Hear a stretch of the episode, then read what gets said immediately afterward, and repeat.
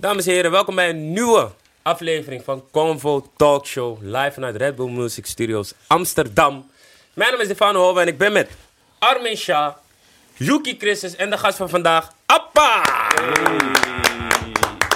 Appa man, yes! Welkom. Tager, Tagers, dank jullie wel voor eh, de uitnodiging. Graag gedaan dat je wilde komen. We zijn hier, eh, we zijn hier met plezier vandaag dus. eh. Oké, Nice, toffe nice, dingen. nice, nice, toffe nice. De man van de gesprekken. Ja, De goede flats. praten. hartse flats, ja man. Dus we weten van, die, die Convo gaat Ja, lopen ja, vandaag. Jawel, vandaag gaan we een mooi gesprek voeren. Of Ja, mooi toch? gesprekken zelfs. Zeker, zeker, zeker. Exactly. Hoe gaat het? Hoe was je weekend? eh, Druk man, druk Ja. bezig met eh, de route naar een nieuwe muziek uitbrengen dus. Druk bezig met die shit man. New music coming. Ja, nieuwe muziek al eh, gemaakt en alles. Eh, Veel ligt nu bij de mastering. eh, Oh, wauw. dus we zijn nou echt onderweg. we zijn bijna. Puntjes op de i. Ja man. Ja. Papierwerk voornamelijk eigenlijk. Oké, oké. Want wanneer Mag, was het? Nee, zeg maar. mag ik het Straatfilosoof 2 noemen? Of, eh, Nee, nee, nog niet. Nog. Nee, die route ga ik, ga ik mensen met me meenemen. Oké. We zijn Hoe dat, 2020 ja. aangekomen, dus dit keer mag je meekijken, meeluisteren, meekijken, meevoelen, meeproeven. Want wanneer was het laatste? Wanneer was het laatste wat je hebt gedropt? Hoe lang is dat nu al terug? Ehm, nou, qua album of gewoon überhaupt? Gewoon? Nee, gewoon überhaupt eigenlijk. Überhaupt was de laatste keer was 2000, ehm, volgens mij 2014. Soundtrack van, eh, van, ja niet van Wolf, van Infiltrant, die komt daarna nog. Oké. Oh ja. Oké. Wolf was 2013, ja, volgens, Ja. als ik me niet vergis was dat het man. 2014. Heb je de route naar het uitbrengen weer gevonden dan? Ik denk dat ik die route in mijn hoofd, eh, die doolhof in mijn hoofd eerst moest, eh, moest uitkomen voordat ik dat kon doen man. Dus, ja.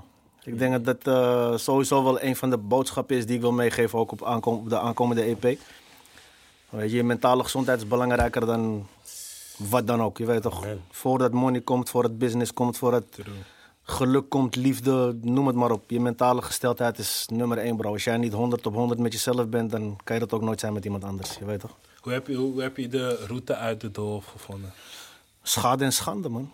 Je moet door schade en schande heen als je, als je wil groeien, als je wijs wil worden, je weet toch? Dus ik moest, dat, ik moest, ik moest zeg maar vechten met mijn eigen ego, met mijn eigen trots, met mijn eigen eer. Om een soort van balans te vinden in wat is echt, wat is niet echt. Wat werkt voor mij, wat werkt niet voor mij. Wie de fuck ben ik nou eigenlijk? Echt, je weet toch? Los van de perceptie die anderen van je hebben. Gewoon wie Ja. ben jij gewoon, Ja. als je in de spiegel kijkt. Dat proces eigenlijk, man. En voor de een duurt het... eh, 100 jaar, voor de ander 4 jaar, voor de ander 3 jaar. Voor iedereen anders. Je weet toch? Ik ben iemand, ik hou van de diepte opzoeken. Dus toch, diepere levensvragen. Dat is een beetje de route geweest die ik de afgelopen jaar heb genomen. Is de Nice. woede die je voorheen in je had een beetje eruit gekomen of kamp je nog Ja, steeds man. daarmee? Jawel, jawel. Ik Ja. denk, weet je wat het is? Weet je wat mooi is van, van, van de tijd? Kijk, het ding met tijd is, niemand van ons heeft het in handen. We hebben allemaal tijd. Maar je hebt het niet in handen. Je hebt het niet fysiek vast dat je kunt zeggen van, ah, ik heb nog 17 jaar te gaan of zo. Ja. Je weet het niet. Je weet toch, morgen kan het klaar zijn. Weet je, overmorgen kan je misschien de jackpot winnen. Je weet de tijd, heb- je, je hebt niks te maken met de tijd. Je hebt het, maar je hebt het niet.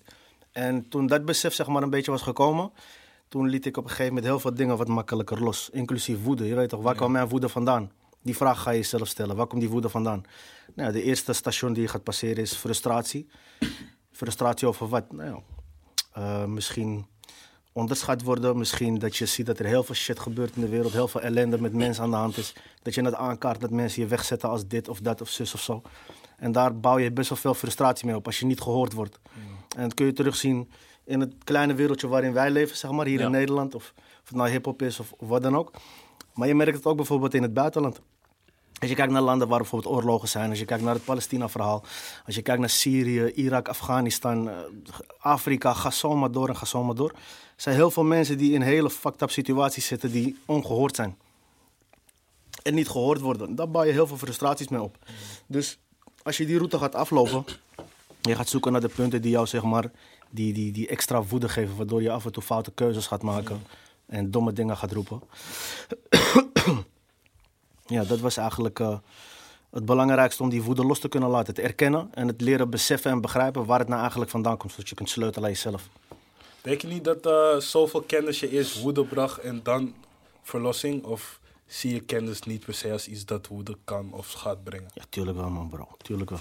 Kijk, ik denk dat mensen een, verkeerde, een verkeerd begrip hebben van kennis. Heel vaak denken we kennis is iets wat ons zeg maar... eh, kennis is, is, is vaak in, in, in, in de ogen van mensen iets wat zeg maar...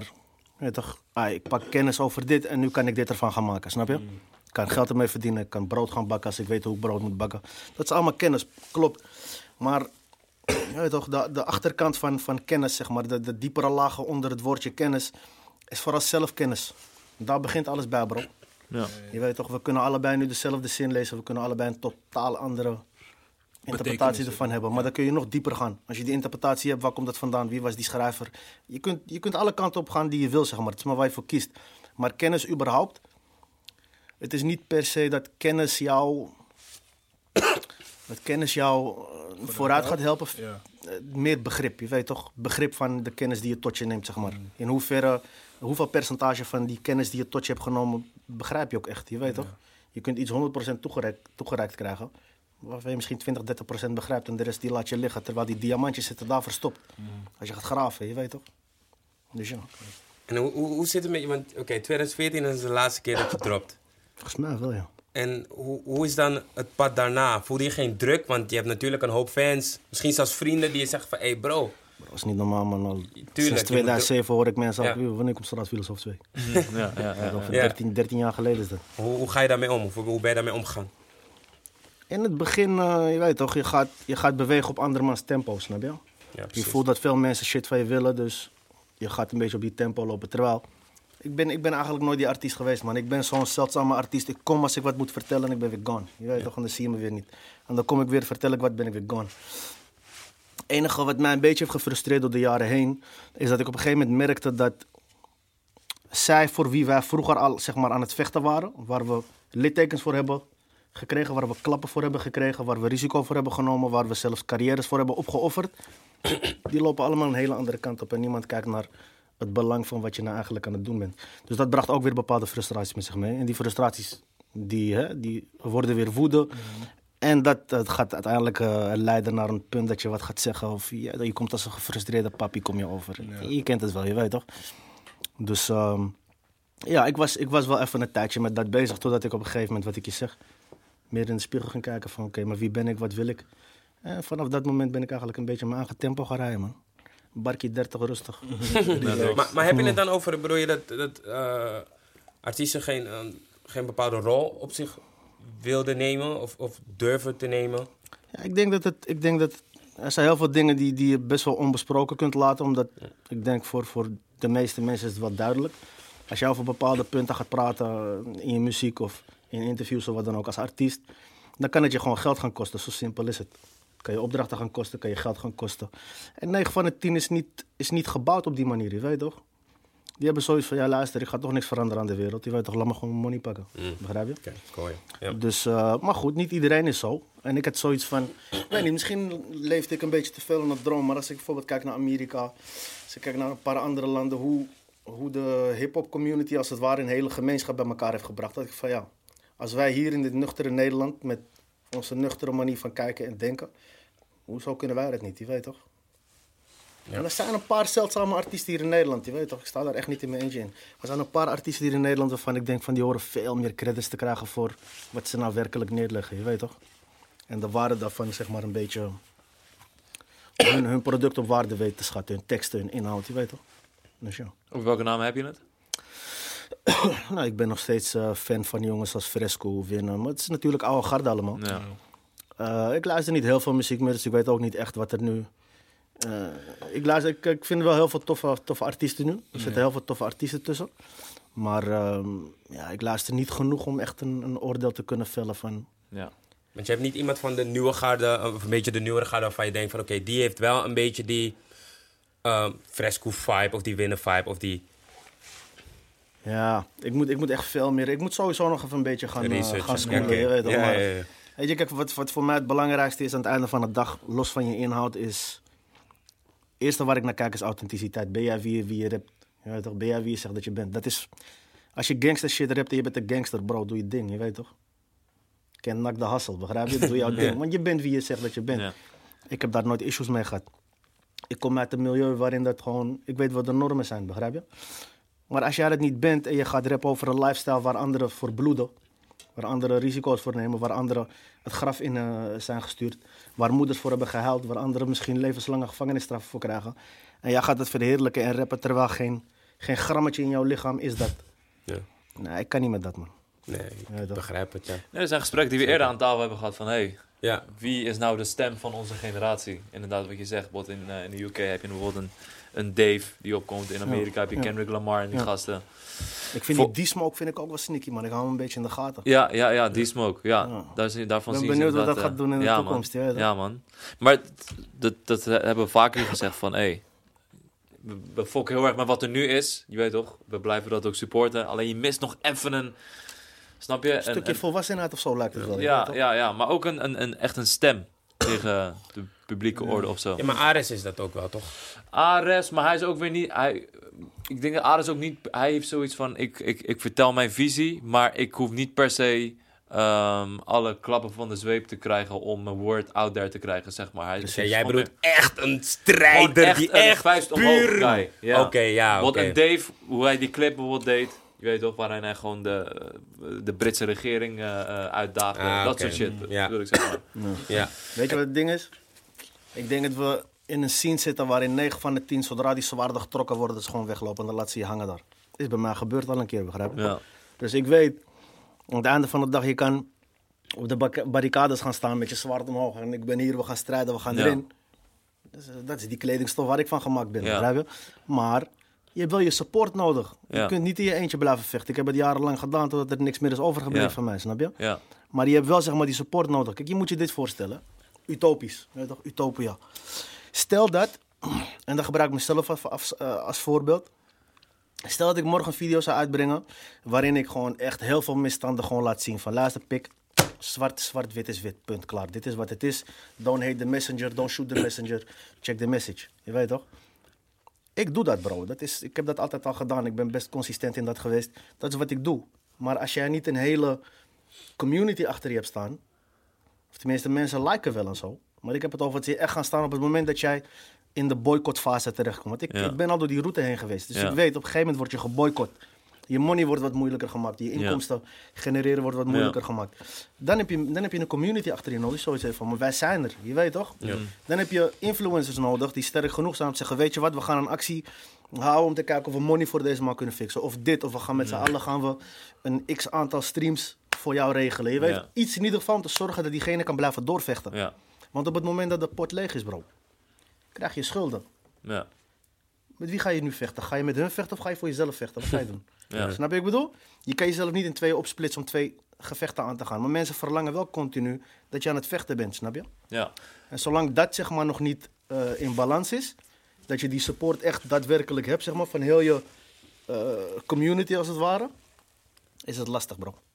Is een moeilijk. eh, Nederland is niet, eh, is niet een, een, een eerlijk land, laat ik het zo zeggen. Je weet toch? Ja, Je want kunt heel veel zeggen hier, maar er zijn grenzen. als ik, als ik kijk naar jouw eh, carrière en hoe jij je hebt geprofileerd in de media, was je inderdaad de stem van de minorities, om zo te zeggen. Waar, laten we teruggaan in de tijd, waar begon het zeg maar dat je op een gegeven moment merkte van, hé, hey, ik word opeens uitgenodigd voor serieuze talkshows, ik word opeens door serieuze interviewers uitgenodigd. Waar, waar begon dat? Wa- wanneer werd het voor hen denk- interessant? Ik denk omdat ze dachten van, ah, we hebben weer zo'n schreeuwlelijk erbij. Lekker, cijfers, cijfers Ja. jongens, allemaal lekker Ja. naar binnen. Ja, Ja, daar hebben ze lelijk in vergist. ja, Het schijnt dat dat kut Marokkaantje toch nog best wel wat, kan, eh, ja, wat te vertellen heeft. je weet ja, ja, Alleen ik was een beetje wild. Dat dan wel. Ik, ik kan heel veel dingen kan ik niet eens terugkijken. Plaatsvervangende schaamte, ken je dat? Ja. mhm. Ik denk, fuck, dat zou ik echt anders Zou hebben anders Bij welke wilde momenten denk je, hey, deze was cruciaal en deze had ik anders moeten aanpakken? Heb je één moment, een media momentje, toevallig? Mag ik er één noemen? Ja, Die ja. met Sven Krokkelman was wou- echt... eh, ik wou die was echt geven, ik kan me nog herinneren ehm, dat eh één op één interview waarin er gediscussieerd werd over of eh, Oog in oog Israël niet vergelijkbare Oh, ja, ja. dingen deed als, eh, als Nazi-Duitsland. Ik Ja. kan me nog herinneren dat het echt een soort... Gewoon acht uur journaal en shit. Gewoon dat mijn ouders ernaar checken. En zeggen van, hé, hey, dat is, dat is Appa, ik ken hem, dit en dat. Laap. En dan hoor je gewoon hoe het... eh, ja, hoe Dat je eigenlijk soort eh, gevuld wordt eigenlijk door... eh, Dat was de laatste keer ook. ja, Ja. Dat is ook een ziek verhaal, man. Dat is een heel ziek verhaal. Ik kan het nu niet op de mic zeggen, want Mm. eh, ja, toch juridische shit. Maar, Ja, ja, ja. maar ik laat je zo een paar dingen lezen, een Mm. paar mailtjes zien van advocaten en zo. ja, Ik kan, wat, wat ik wel tegen de mensen kan zeggen is, je weet toch, vergis je niet, man. Ik ben oude garde, je weet toch, wij praten niet, wij leiden in stilte. Dat is hoe wij het hebben geleerd vroeger. Dus wij delen niet op social media, kijk wat ze met me doen, kijk mij zielig zijn. Dat is, is niet, is niet eh, je weet toch, dat is niet wat we doen, ja. begrijp je? Ja. Maar er gebeuren lape dingen, man, bro. Dat kan ik je wel vertellen. Maar je gaat stille krachten ga je zien en dat soort dingen. Je weet toch? is een zieke wereld, man, broer. Ik zeg het je gewoon eerlijk. is een zieke, zieke wereld, man. Want, want hoe keek je er die tijd eh, op terug? Of hoe kijk je er nu op terug dat je... Of nee, hoe keek je er die tijd op terug dat je zeg maar een platform kreeg om je woord te doen? Was het meteen van dat je dacht van ja, maar dat ga ik doen? Of was het wel nadenken van moet ik dit wat doen, ga ik niet? S- men probeert vaak woorden in de mond te leggen Ja, ja, ja. of je in een bepaalde hoek te te drijven, om het zo maar te stellen. Ja. Ehm, dus wat was de gedachtegang eh, destijds? Ik was, ik was wild, bro.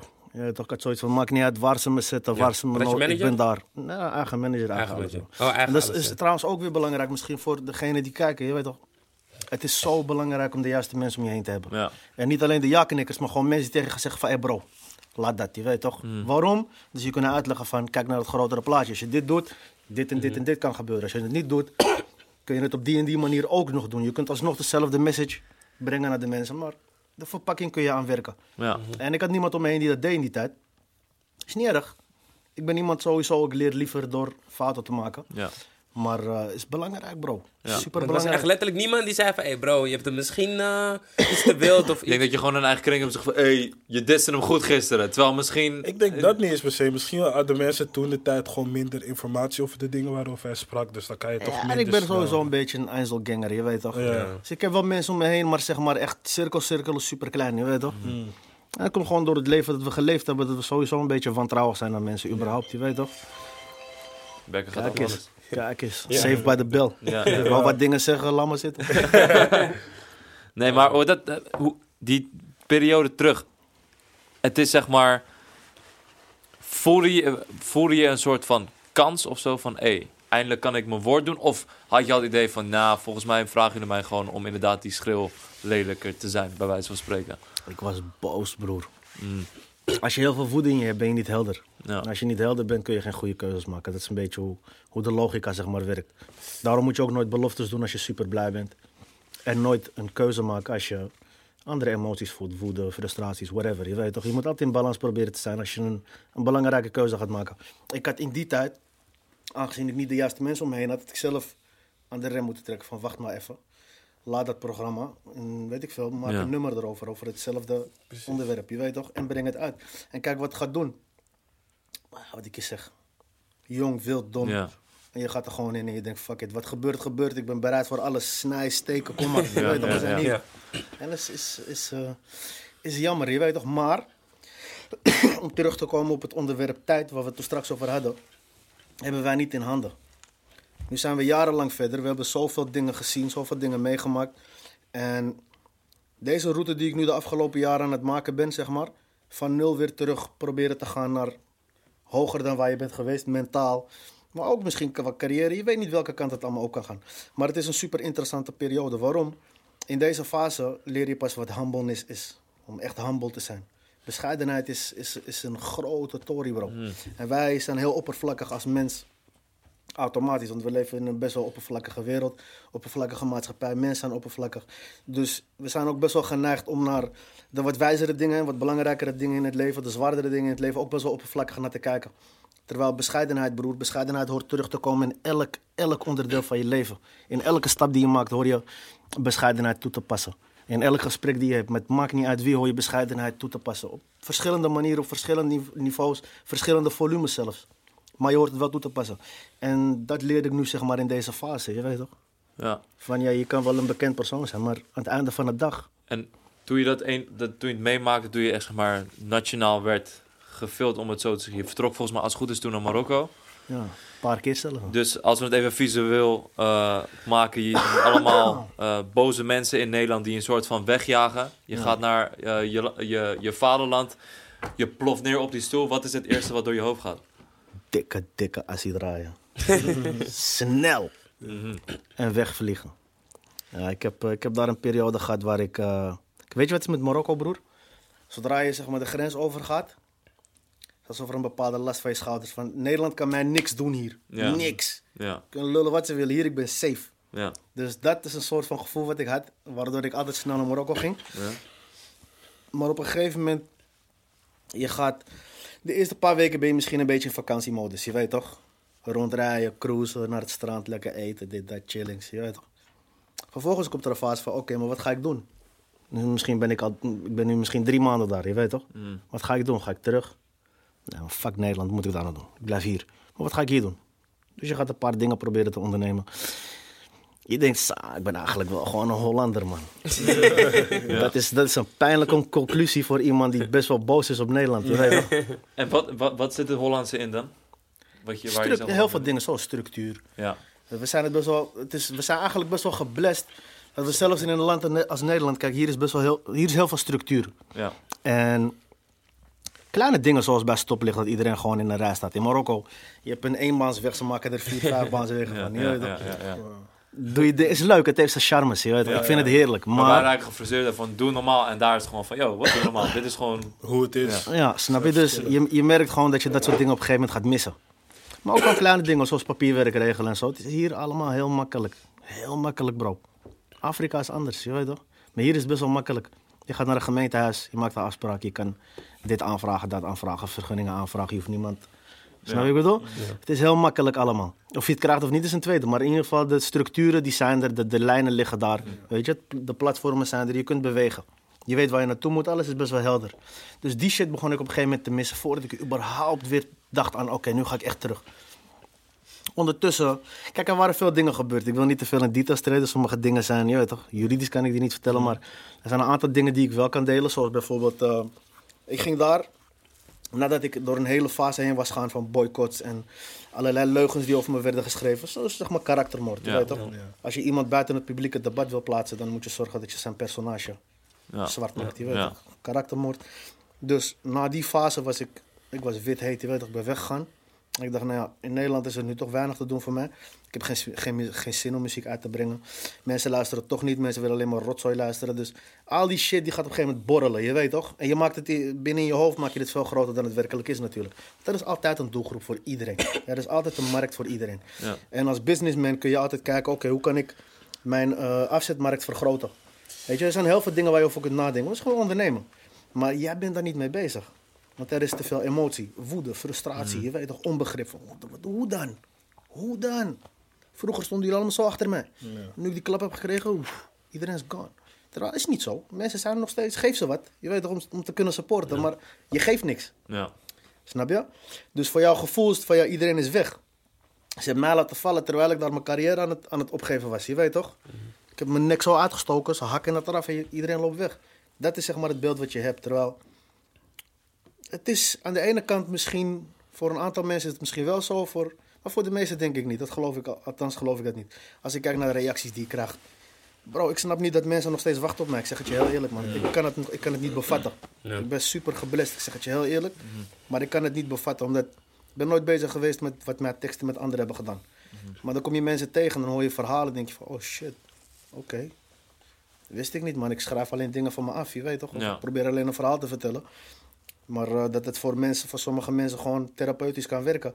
Dan krijg je toch weer een soort van spiegel voor je. weet, de kracht van woorden, van het bestaat echt. Zeker. Weet toch? Laat het niet liggen, pak die pen weer op, ga gewoon weer schrijven, je weet toch? Welke kant wil je nu dan opgaan met je muziek die je gaat uitbrengen? Ik ben, eh, ik ben nu weer, eh, ik ben een beetje roestig nog. Maar ik, ik heb nu gewoon voor mezelf besloten om gewoon lekker te doen wat ik leuk vind, man. Weet toch, rap is voor mij ooit begonnen gewoon, ik vond het leuk. Weet je, en ik denk ook, dat geldt voor eh, muziek, voor voetbal, voor kickbox, voor whatever. Als de lol eruit is, moet je ermee kappen, man. Maar als je de lol kunt vinden, kijk, dan heb je het leuk. Dan is het ook geen werk meer, snap je? Dus ehm, ja, ik, ik ben gewoon gaan doen wat ik leuk vind. Dingen die ik nog niet had gedaan. Ik heb, ik heb eh, een aantal nummers gemaakt die, die ken je niet van mij. Zoiets heb ik nog nooit eerder gedaan, je weet Je toch? komt toch niet op babbeling, hè? Oh, nou, maar ik ben opgegroeid met bobbeling, dat wel. ik zeg je heel eerlijk, man. Ik zeg je eerlijk, die bobbeling tijden waren we daar, cassettebandjes. Ja, ja, ja. DJ Moortje en dingen. Ja, DJ Moortje, ja, maar dat was die tijd. Maar, eh, nee, bobbeling nog niet, maar eh, misschien gaan we het nog een keertje doen. Wie weet, wie weet. Met Defano, Holwijn, FT'tje, Baams, goed voor de cijfers ook nog. Nee, Jij bent die punchline man nu toch? Jij bent die punchline man. Ja, we kunnen veel kanten op. Je hebt veel kanten op. Ja, ja, ja, ja. Je, hebt wel, je hebt een keer gezegd dat je niet de politiek in zou gaan omdat ze je zouden doodschieten. Oh ja. Is, is, is dit ook iets- schieten ze sowieso dood. is dit ook iets wat je, wat je... Bro, ik denk, ik, deze kwam uit het niets, dacht ik, dacht, oh, fuck. Maar is dit ook iets wat je heeft weerhouden om eh, de politiek in te gaan? Of is het sowieso niet iets wat Nee, je weet, echt... je, weet je wat het is met politiek, bro?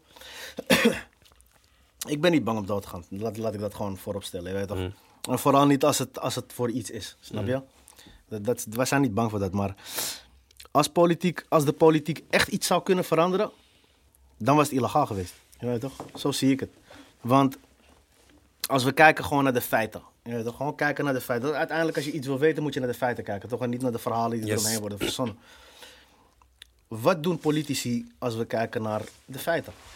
Ze maken het moeilijker voor de burger, maar ze maken het makkelijker voor de multinational. Voor... Ja. Weet je, als we kijken naar simpele dingen, zoals bijvoorbeeld de gezondheid van jouw burgers. Je bent een politieke Ja. partij of je bent een politiek stelsel.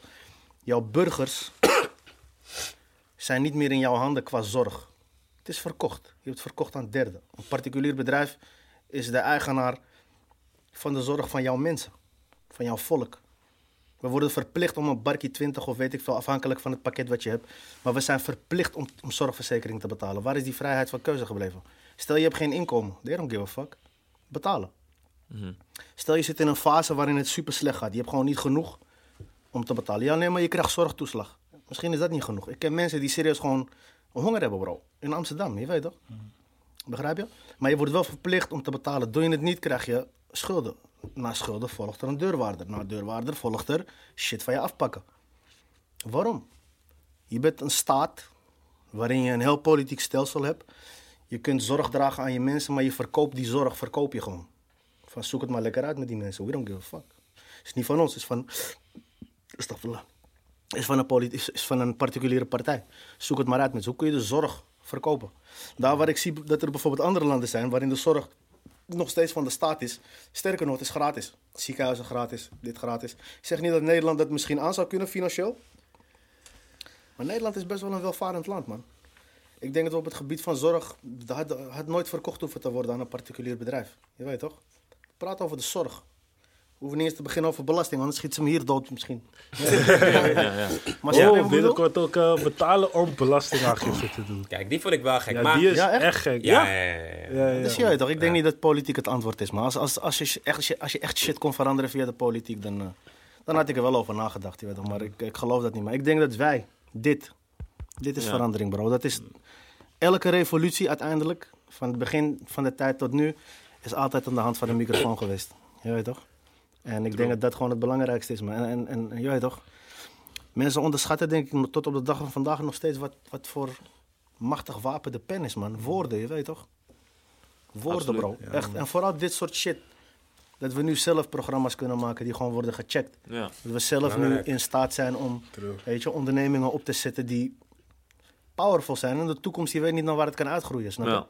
En dat soort dingen. Het is, ik ben nu vooral naar dat aan het kijken. Wat, wat een beetje nu allemaal gaande is. Wat gaat groeien, wat niet. En daar waar je misschien kan sturen, op de achtergrond met mensen in gesprek gaan. Proberen te inspireren zodanig dat ze in ieder geval een move maken waar anderen ook wat aan hebben. Je weet Ja. toch? Dat is denk dat meer een beetje mijn rol is, man. Ik denk dat eh, ook het land in het algemeen. eh, want in welk jaar vertrok je? eh, was je even uit beeld in Nederland? Welk, welk jaar was dat? Weet je dat nog? Elk jaar. Ik ben Maar- ook weer net terug uit Marokko. Ik was weer even een periode. Ja. Zo, je ik, ik denk dat je. Ik denk dat in eh, Nederland heel erg veranderd is in de afgelopen 6, 7 jaar. In verschillende dingen. Qua hoe de vibe is, qua hoe mensen naar elkaar kijken en zo. Ja. Ik denk dat je daar best wel een soort van een afstandje naar keek. Van oké, laat me deze ontwikkeling zien. Wat, wat, Ja. wat, eh, wat viel jou op? Het viel me op dat er bepaalde vrijheden loskwamen bij mensen. Dus in de zin van, zoals dit soort dingen. Dat het shit gewoon wordt opgestart. Dat we nu in een fase zijn terechtgekomen hier in Nederland. Dat, ehm, dat we niet meer alleen worden gezien als, oh maar dat zijn die rappertjes of dat zijn die, weet je. Mhm. Nu hebben we ook gewoon ondernemers die eruit zien als jij en ik. Ja. Die gewoon een trainingspakkie en Ja. gimpen, die hebben gewoon een miljoenenbedrijf opgezet. Ik bedoel, Ja. ik word nog steeds geïnspireerd door die jongens van Daily Paper. Zwaar. Ja. Ja. Dat zijn Ja. succesverhalen, bro. Ja. Zeker. Het zijn jongens uit de stad gewoon, je Ja. weet toch? En ze hadden een tof idee. Ze hebben doorgebeten. Ze hadden frisse manieren van, eh, van marketing doen. Ja. Weet je, hun hele plan klopte en het is succesvol. Maar Mm. het is een succesverhaal wat je kunt laten zien aan kinderen. Je weet toch van, kijk dan. Ja. Je hoeft niet kickboxer, voetballer, rapper of gangster te worden.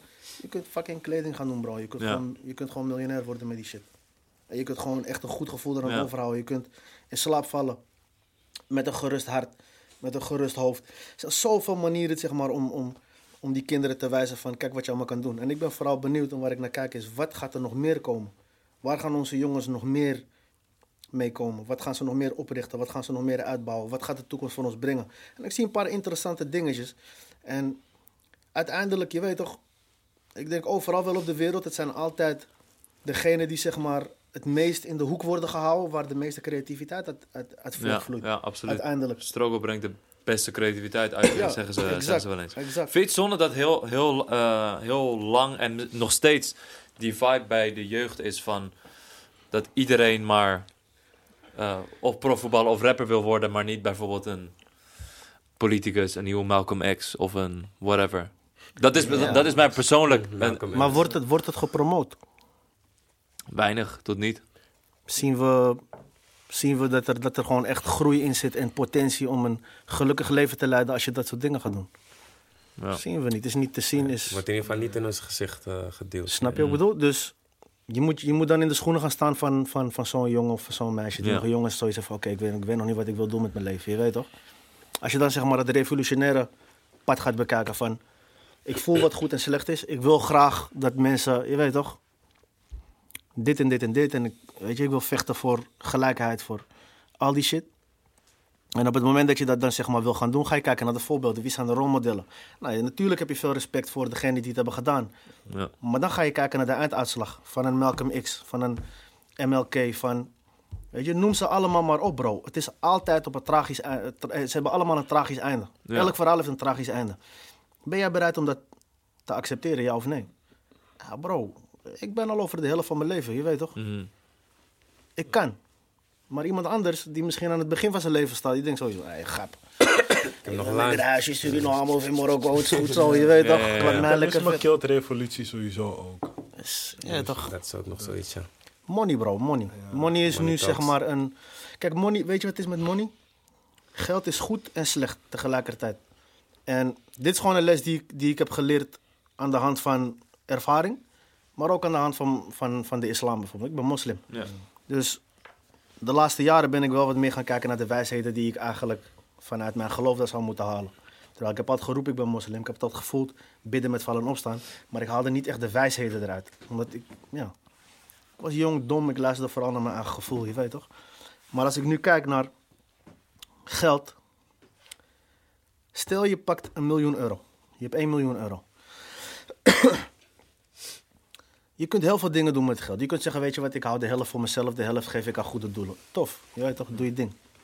Maar je kunt ook bij jezelf denken van, oké, ik heb een miljoen euro. Waarom zou ik niet bijvoorbeeld beginnen om te kijken naar andere mensen die ook een miljoen euro hebben? Bij elkaar komen, misschien allemaal een x-bedrag neerleggen in een pot. En bijvoorbeeld een soort van scholingsproject opzetten. Kijk, wij hoeven geen les te geven. Wij zijn niet degene die les gaan geven. Maar we kunnen wel met het geld dat we verdienen, kunnen we iemand aanstellen die dat voor ons gaat doen. Kijk, en ik hoop dat we daarheen gaan. Want ik zie echt, het zijn allemaal jongens van de straat tegenwoordig die hun dingen doen, bro. Snap je? Dus die horen allemaal te weten uit wat voor situatie we allemaal zijn gekomen. Snap je? Maar op het moment dat er geld wordt verdiend, komt dat duiveltje en dan word je egoïstisch. Denk je, oh, is van mij, bro. Kom niet te dichtbij, maar die is van mij. Terwijl juist op zo'n moment zou je moeten denken van, ja, maar gisteren had ik niks. Snap je wat ik bedoel? Vandaag heb ik. Laat me kijken of ik iemand kan helpen die niks heeft om een route te vinden. In ieder geval waarin die iets kan pakken voor zichzelf. En vanaf dan, Mattie, doe jouw ding. Ik wijs je alleen de weg naar de trein. Je weet toch, stap in of stap niet in is jouw zaak. Maar ik wijs je in ieder geval, dit is die route naar de trein. Hier heb je een fiets, fiets naar daar. Doe je ding, je weet toch? Toevallig even Dr. Uma Johnson het ook hierover in een eh, interview. En toen zei hij iets van... Omdat wij, dus zeg maar de buitenlanders... Omdat we niet van generaties mee hebben gekregen... hoe je met geld moet omgaan, et cetera. Dan, wanneer je ineens een miljonair bent... dan weet je zelf je niet hoe doen. je er systematisch voor kan zorgen... dat het beter gaat met jouw volk. En dat we dat missen. En dat we juist de eerste mensen nodig hebben die dat doen. Maar de eerste is moeilijk te vinden wanneer niemand het weet. Ja, en er zijn ook twee dingen, er zijn ook twee dingen die belangrijk, of tenminste één ding wat belangrijk is om te weten. Het verschil tussen rijkdom en welvaart. Ja. We kunnen rijk zijn, maar we zijn niet welvarend, bro. Welvarend is dat er meerdere generaties al gewoon, die zijn safe. Safe. Snap je? Die zijn safe. Er zijn bedrijven, er zijn rekeningen, er zijn vastgoedportfolio's. Er zijn veel dingen waar de generatie na jou op kan terugvallen. Die kinderen van hun weer op kunnen terugvallen. Want het wordt alleen maar uitgebouwd en uitgebouwd. Wij zijn niet daar. Snap je? Wij pakken een snelle rijkdom. Maar goed, een miljoen kan je vandaag hebben, bro. Een miljoen kan morgen weg zijn, kan ik je ook vertellen. Je weet toch? Shit gaat snel, bro. Het gaat snel, je weet toch? Dus wij zitten zeg maar nog in een mindstate van money pakken, money pakken, money pakken. En als we dan praten over investeren, ja, een beetje vastgoed misschien als je doekoe hebt. Of... Ja. Maar we denken niet aan welvarendheid. Welvarendheid is niet alleen maar per se geld hebben om shit op te zetten voor volgende generaties. Het gaat vooral om de gedachtegoed. Lange termijn denken aan anderen. Dat is welvaart, bro. Denken aan wat er hierna gaat komen. Dus niet alleen maar per se aan jezelf. Dat is welvaart, maar dat is ook welvarend denken. Dat schort bij ons heel vaak. En degene die dat, die dat roepen, noemen we gek. Die man is ziek als hoofd, man. Praat in. Poep je nou. Terwijl, wat ik je zeg, als je met een groep mensen die allemaal een x-bedrag bij elkaar kunnen leggen zonder dat het te veel pijn doet, maar je kan mooie dingen voor jongeren opzetten. Je kan projecten opzetten waar je een bredere visie kunt, kunt geven. Je kunt ze op verschillende manieren laten denken. Ik zou graag willen dat we gewoon een hele fucking generatie hebben aan regisseurs en clipmakers en dit en dat. Maar wel met een bepaald doel. Dus niet alleen maar, oh je wilt een clip maken? Ah, nou spang ik sponsor je. Koop een cameraatje voor je, doe je ding. Waarom? Ik wil je liever koppelen aan een instituut of aan iemand die jou kan helpen om zodanig te groeien binnen in dat vak. Dat je niet alleen maar weet wat die camera inhoudt van binnen en van buiten, maar ook wat je ermee kunt doen. Wat je ermee kunt opbouwen, maar ook vooral hoe je met die camera andere mensen kunt helpen. En ook daar zijn verschillende fases in. Op wat voor manier kan ik mensen helpen met de camera? Je kunt hun verhaal vertellen, dat kun je zelf doen. Maar je kunt ook iemand leren vissen, snap je? Je kunt hem ook, nu jij die kennis hebt opge- opgedaan, kun je iemand helpen om te begrijpen wat hij met die camera kan doen. Hier, vertel je eigen verhaal. Of vertel andermans verhaal. Of, je kunt zoveel fucking dingen doen, je weet toch? Je kunt iemand helpen om de kennis die die, die, die, die, die, die opdoet, zodanig te begrijpen die het weer kan doorgeven aan anderen. In een leraarvorm bij wijze van. Snap je? Je kunt zoveel verschillende kanten op. Alleen, mensen moeten bij elkaar gaan staan. En dat missen we nu. Waarom? Er is geen leiderschap. Wie is leider? We zijn te trots. We hebben te veel eer. Wat, ga jij mij uitleggen? Wie ben jij? Moet ik naar jou luisteren? Wie ben jij? Unite is, eh, Unite is sowieso een dingetje, man. Dat, eh, Dat er is zijn het. gewoon veel, eh, veel ego's, Snap je? veel individuen, veel persoonlijkheden. En veel mensen hebben zoiets van, je toch is mijn potje, waarom moet ik? Maar weet je wat grappig is, broer? Ego komt alleen maar kijken, of echt alleen maar kijken, als er money in het spel is. Als jij in een kamer zit met tien mensen die geen geld hebben, kan je ze heel makkelijk op één lijn krijgen om te bewegen. Maar als jij tien mensen in één kamer hebt die allemaal gewoon hun eigen money hebben, hun eigen routes, hun eigen bedrijf, hun eigen dit. die- Ja, ja, leuk, leuk, maar die, ik heb geen tijd voor dit. Later, wie ben jij? Lastig. Money is the root of all evil. De geschiedenis herhaalt zich continu. Alleen ja, wie, wie legt het je uit en wie laat het je zien en wie, herde- wie, wie herinnert je eraan, je weet toch? Zie, zien het wel als iets wat op de lange termijn nog kan Of denk je echt dat het wel heel ver weg zit, dit nog, zeg maar, wat je nu een beetje in gedachten hebt? Het kan. Het kan. Je hebt, je hebt echt maar een aantal individuen nodig. In principe heb je één individu nodig die, die het wil. En als die wil daar is, als je dan twee, drie andere personen erbij hebt, kun je al gewoon een, kleine, een klein dingetje opstarten. En ja, ik denk als je dit soort gesprekken steeds vaker terug gaat horen, denk ik dat je mensen wel zodanig weet te prikkelen dat ze zoiets hebben van, weet je wat, we doen het al goed. Laten we een klein beetje denken aan iemand anders. Ik verlies er niks mee, broer. Een beetje euro. Dus ik verdien het morgen terug hier. Help anderen om wat op te zetten voor anderen. Als we die mentaliteit... Ik weet niet. Wat auto, wat Zie je? Psychologisch dat ik, nou, ik ga niks doen, man. Ik ga muziek uitbrengen of wat praat je met mij? Hoe, hoe was de, de, de support van jouw collega's destijds? Zeg maar, als je dan gefilmd Waren er wel mensen die, die je zeiden van... Hey bro, kop op man. Of hey, fuck, ik weet niet. Hoe ging dat? Moet je, ik moet je eerlijk zeggen, ik heb van al die collega's die ik toen had, heb ik, volgens mij van, heb ik twee mensen volgens mij gezien, als ik me niet vergis. Ik had ooit een, nou ja, gezien, ik had ooit een berichtje gekregen van, eh, van Jiggy. Op Twitter, die stuurde me van, hey, weet je, ik zie wat je aan het doen bent, blijf strijden. Je weet toch, doe je ding wel, pap.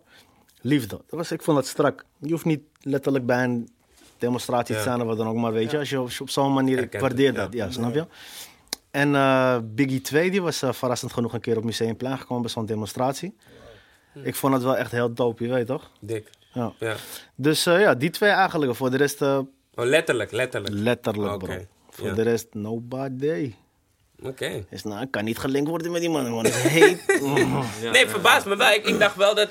En zoals je al zei, niet dat ze per se letterlijk bij deze demonstratie moeten zijn. Maar wel dat ze even... eh, van, hey, Got bro. you, je weet toch? Ja, maar je gaat dik of... Zou je Sjaak's participatie niet meetellen als een, eh, Nou, maar weet je wat het is met Shaki? Ik ken Shaki. Shaki is, is een hele andere type. Die houdt zich niet bezig met dit soort shit. En hij heeft zich ook nooit echt, hij heeft zich ook echt nooit bezig gehouden met dit soort dingen, weet je. Dus ik weet, als hij hierover gaat, gaat praten, dan gaan ze hem, gaan ze hem belachelijk maken of wat dan ook. Want het is gewoon niet zijn ding. Hij, is, hij leeft op een andere manier, hij denkt op een andere manier. Hij is met hele andere dingen bezig.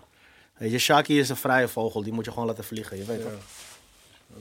Dus eh, van hem zou ik het ook nooit verwachten. Hij heeft ook vaak tegen me gezegd, broer, laat dat. Laat dat.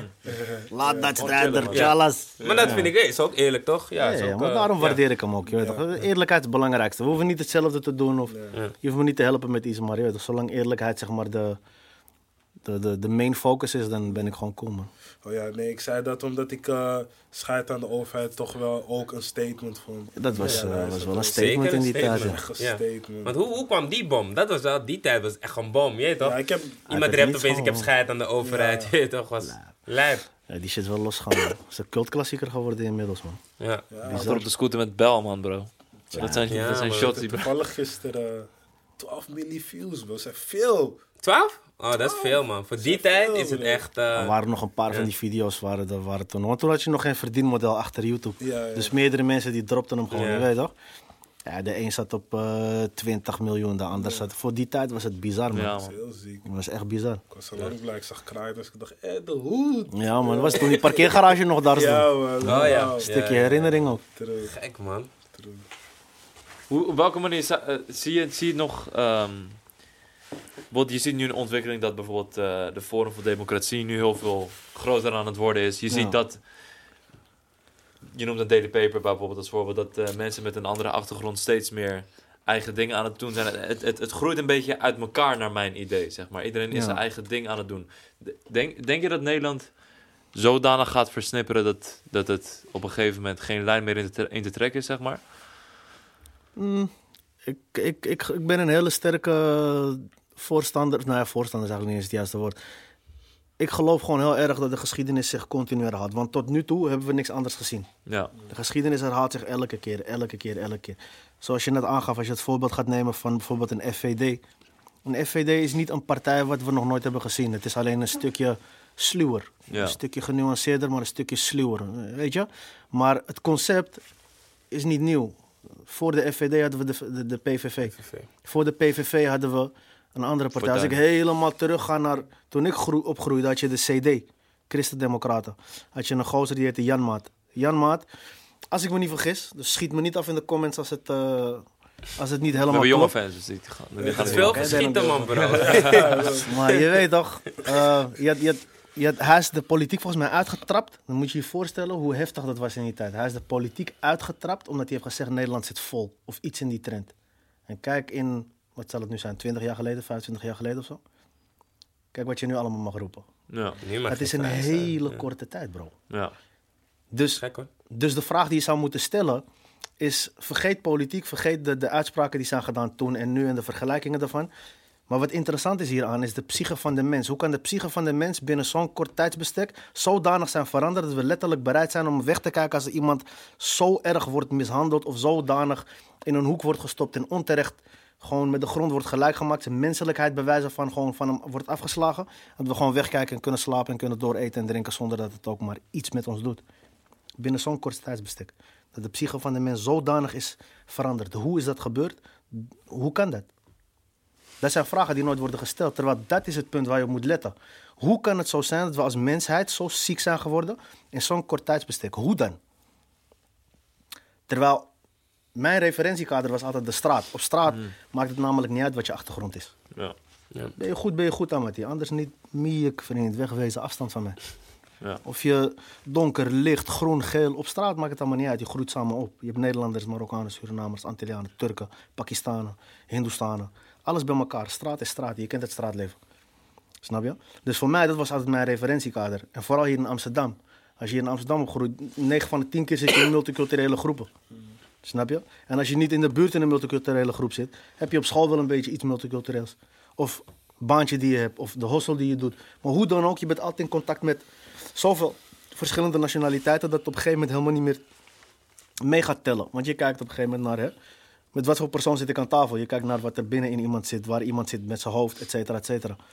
Maar dan leer je vanuit school leer je hokjes denken, het systeem van hokjes denken. Snap je? Je leert van politiek en van media niks anders dan... Ja, maar jij bent donker, dus jij hoort in die hoek. Ja, ik ben Marokkaan, dus ik hoor in deze hoek. Jij bent dit, jij hoort in die hoek. We worden heel erg eh, voorbereid in principe om hokjes te denken. Ja. Waarom?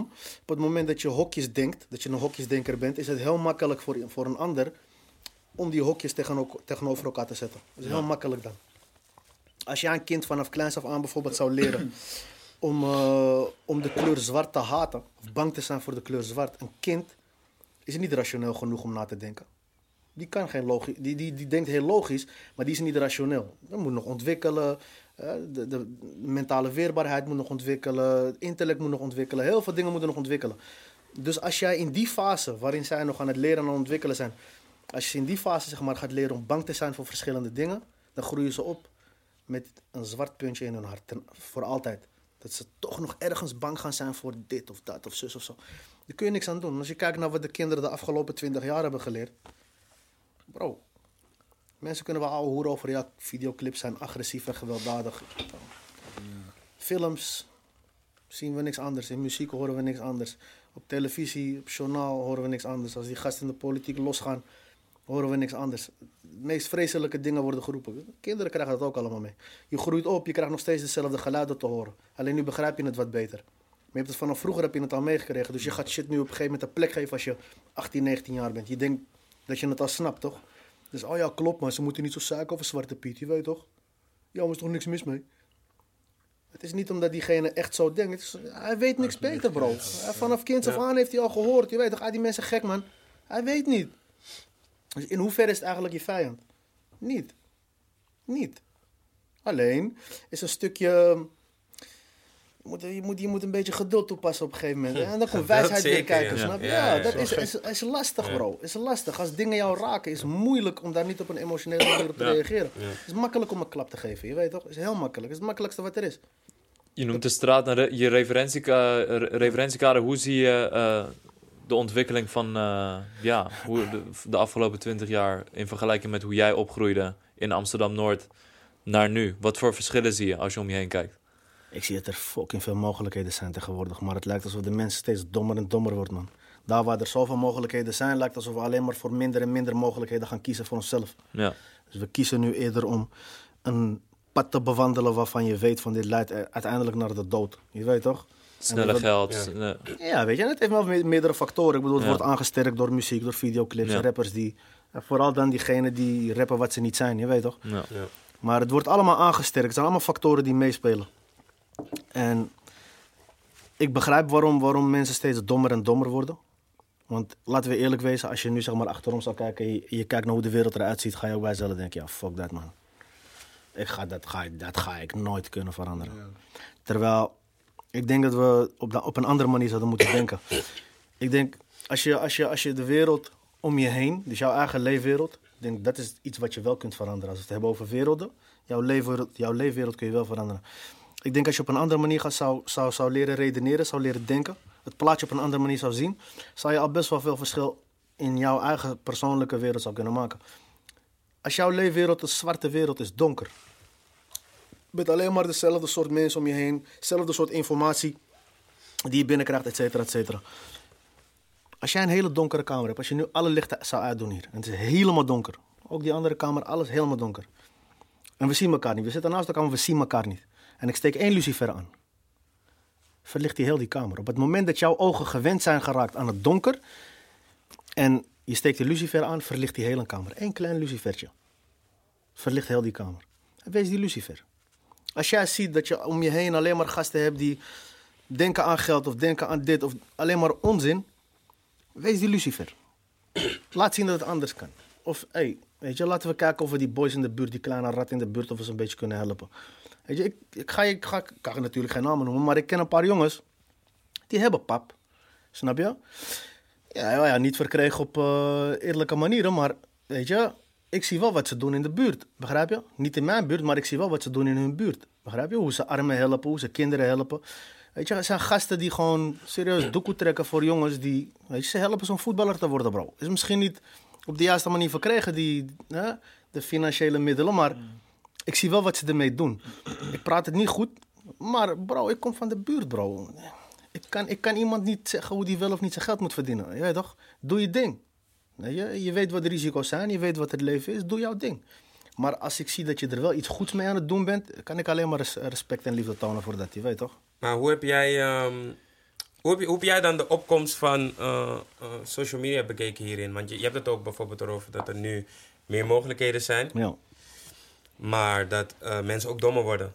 En dat is eigenlijk, dat kan beide, beide kanten kunnen door social media komen Ja. onder andere. Dus hoe heb jij die opkomst zelf meegemaakt en hoe heb jij ernaar gekeken? Ik nam het niet serieus eerst, man. Gewoon totaal niet. Ik dacht, eh, social media. Mensen letten nog meer op elkaar nu, je weet toch? Toen kwam er een fase waarin je op een gegeven moment eh, zag dat mensen onzekerder werden door social media. Weet je, zelfmoord begon op een gegeven moment omhoog te gaan. Mensen werden meer gepest. En op een gegeven moment merkte je gewoon dat mensen heel onzeker werden. Op het moment, dan zijn we nu volgens mij zelfs nog steeds, we zitten volgens mij nog steeds in die fase dat mensen aan de hand van hun likes hun zelfverzekerdheid gaan meten. Ja, klopt. Is best wel ziek als je er zo over gaat nadenken, je weet toch? Dat je een soort van een gecreëerd iets de meetlat voor jouw zelfverzekerdheid en weet je wat ik bedoel? Is best wel ziek eigenlijk als je zo over nadenkt. Dus het komt niet vanuit jezelf, het komt vanuit anderen. Wat anderen denk van je Ik vinden. vind het enge van dat ook dat eigenlijk in principe maar één guy het bezit. Eén persoon het Gewoon- je? Ja, gewoon Facebook. Oh, Dat ja, gewoon ja. Facebook zo. Het is heel eng dat Facebook zoveel in handen heeft. Dat ze Facebook hebben, Instagram, WhatsApp. WhatsApp. Ja, maar weet je, wat, weet je wat het is, broer? En dit is het mooie van alles, hè? Waardoor je eigenlijk ook ziet waar de werkelijke kracht zit. Wat, wat, wat is Facebook? Wat is Instagram? is iets wat je kunt uitloggen, broer. is niks, is een middel. Jij bent degene die daar waarde aan hecht, of niet? Jij. Op het moment dat jij veel volgers hebt, kun je op twee manieren kun je handelen. Je kunt het naar je hoofd laten stijgen. Dat ik, ik ben die hele meneer. Ja, Is goed, wacht maar morgen, ga je zien. Ga één keer op je bek, ga je zien wat er met die volgers gaat gebeuren. En ik ben benieuwd hoe zelfverzekerd je dan nog bent. Of je dan niet rare moves gaat maken. Omdat je niet meer beter weet. Of je kunt op een andere manier zien. Dat is oké, ik heb een platform voor mezelf gerealiseerd. Waarin ik nu zoveel en zoveel volgers heb. Ik ben bezig om het verder uit te breiden, maar met wat voor doel? Ik denk dat als je als eigenaar van zo'n grote pagina gaat denken over de doelen die je kunt vastplakken aan jouw platform, ja, dan zit je op de juiste route. En dan kun je echt toffe shit doen zonder jezelf te verliezen, zonder daar geld mee te verliezen of wat dan ook. Maar in ieder geval dat je er bepaalde doelen aan gaat vastplakken waar anderen wat aan hebben. Dat is uiteindelijk de, de algemene, het algemene ding. Zorg gewoon voor het bij alles wat jij doet dat iemand anders er ook gewoon wat aan heeft. Als je dat kan doen, bro, that's it. Je weet toch? Echt. Ik raad mensen met social media ook gewoon aan om meer in de echte wereld te gaan leven, man. Oh ja, man. Als je af en toe je telefoon gewoon thuis laat, Ja, of man. gewoon zo'n dingetje, en je gewoon beseft wat om je heen is, want dat, dat doe je niet meer. Gewoon tegenwoordig loop je zo in Bro, plaats mijn vrienden haten mij, hè. Ik heb je al twee dagen niet... Hey, Twee dagen re- reageer je niet. Bro, twee dagen, die telefoon is daar, bro. Ik zweer het. Soms, ik heb gewoon die moment, ik denk, ik heb gewoon geen zin in die telefoon, bro. Ik denk ook aan de andere kant, liggen. social media was opeens in onze... We hebben nooit een handleiding ervoor gehad, snap je? We hebben nooit... Dat We, ook. dachten, we zagen het altijd een soort geintje, weet je? Eh, Een beetje foto's plaatsen, een beetje elkaar... elkaar- grap. Snap je? Ja, en eh, nu zien we hoe impactvol het is. We hebben nooit een handleiding gehad van... Hey, je wordt dagelijks bekijken het scherm. Als je dagelijks iets voor je ogen ziet, dan, dan voedt het je eigen realiteit. Als jij alleen maar, bij, bij wijze van spreken... eh, PVV-fanpagina's gaat volgen. Je weet toch, je voedt je eigen... Je voedt je eigen haat, bijvoorbeeld. Exact. Maar hoe echt wordt het? Hoe erg geloof je erin? Je gelooft je? dat het een, de enige waarheid is, toch? Ja. Ja. Ja. dat is de enige waarheid. De rest is allemaal gek. Dus kijk hoe ziek. Dus omdat jij kiest om je te laten voeden door een bepaalde informatiestroom, gaat het je zodanig vormen dat dat ook gewoon een absolute Ja. waarheid in jouw hoofd gaat worden. dit hebben we nooit, dit is nooit op school geleerd aan ons. Nee. Je weet toch, dit is ook toen de nooit. tijd was er ook niet. We hebben zeg maar Ja. ook nog het geluk Ja. dat we... Wij zijn de enige in- ja. generatie die beide hebben Ja, gehad. wij zijn zeg maar Ja, in de helft ingestapt. Maar ik heb Ja. een neefje van 12 die gewoon is opgegroeid met social media. Hij Ja, weet man. niks anders. Ja, maar ja, hij krijgt, hij ook niet per se een handleiding. Niemand, niemand krijgt eigenlijk. Je, toch, Ja, maar omdat wij nog zeg maar die gedachte hebben van vroeger zijn, was het is- zo. dat is- Ja, je kan, je, saus. je Je kan gewoon zijn wat je wil, man. Ja. Je hoeft niet met je echte naam in je echte gezicht te gaan als je niet wil. Je kan iedereen zijn wie je wil. Je kunt mensen doodsausen met al die filters, die vrouwen houden je voor de gek. Iedereen houdt je voor de gek vandaag de dag. Weet je, en wat denk je dan van het feit dat je zeg maar, met zo'n anonieme account kun je helemaal losgaan op iemand? Ja, Dus dat duiveltje wat binnen in iemand zit, social media faciliteert dat. Ja. En het ligt echt aan jou wat je ermee gaat doen. Weet je? Het ligt echt aan jezelf. Van, laat ik me leiden daardoor? Laat ik dat duiveltje in me? Laat ik die negatieve kant of die, weet je, die viezerik die in iedereen zit, ga ik dat nu etaleren? Of heb ik die motherfucker onder controle? Je weet toch? Het ligt echt aan jezelf. Dus uiteindelijk, ondanks dat we niet zeg maar een soort van handleiding hebben meegekregen vanaf vroeger van oké jongens, dit is social media, pas op, want hier kun je uitglijden, Ja. hier kun je uitglijden. Maar weet je, doe je ding, maar I'm just saying, je weet toch? Hier is je lijstje, neem het serieus of niet. Maar het is wel interessant om te zien dat nu de generaties die zeg maar echt hebben geproefd van social media en succesvol of redelijk succesvol daarin zijn, dat zijn uiteindelijk wel degenen die handleidingen kunnen maken. Snap je? En ik denk dat dat degene zouden moeten zijn die ons moeten schoolen. Waarom zouden we moeten kijken naar een soort van systeem waarvan je eigenlijk zoiets hebt van... Ja, maar wacht even, als ik geen social media had gehad en ik was niet bekend geworden... had ik waarschijnlijk alsnog weinig aan dat systeem gehad. Waarom zou ik daarna moeten kijken voor hulp? Terwijl je eigenlijk zou moeten beseffen ten alle tijden van... Ik ben die hulp. Alles wat ik tot nu toe heb geleerd, alles het zo'n beetje... Geef het door aan iemand die niks weet. Het kleine beetje wat ik heb geleerd, geef dat in ieder geval door. Ik denk dat dat een van de redenen is waarom wij hier überhaupt zijn. Je weet toch? Ja. Kennis die je, die je leert, delen bro. Blijf gewoon delen. Dat is hoe je mensen laat groeien. Je weet toch? Ja. Hoe kijk jij nou naar eh, Defano als iemand die... Niet dat ik gelijk een hele verantwoordelijkheid... Nee, nee, maar ik hoor je, ik hoor maar je. Ja, ja, ja. Ja, we gaan op sowieso een hoekje drukken vandaag. Nee, maar, maar zelf vind ik het sowieso belangrijk om, eh, en, en dat ben ik ook zeg maar steeds belangrijker gaan vinden om, ehm want ik, je, toch, je bent bezig met, met zelfontwikkeling en ik ben daar nu misschien bij wijze van spreken van een jaartje in van hé, hey, je, toch, je wil jezelf nog beter leren kennen.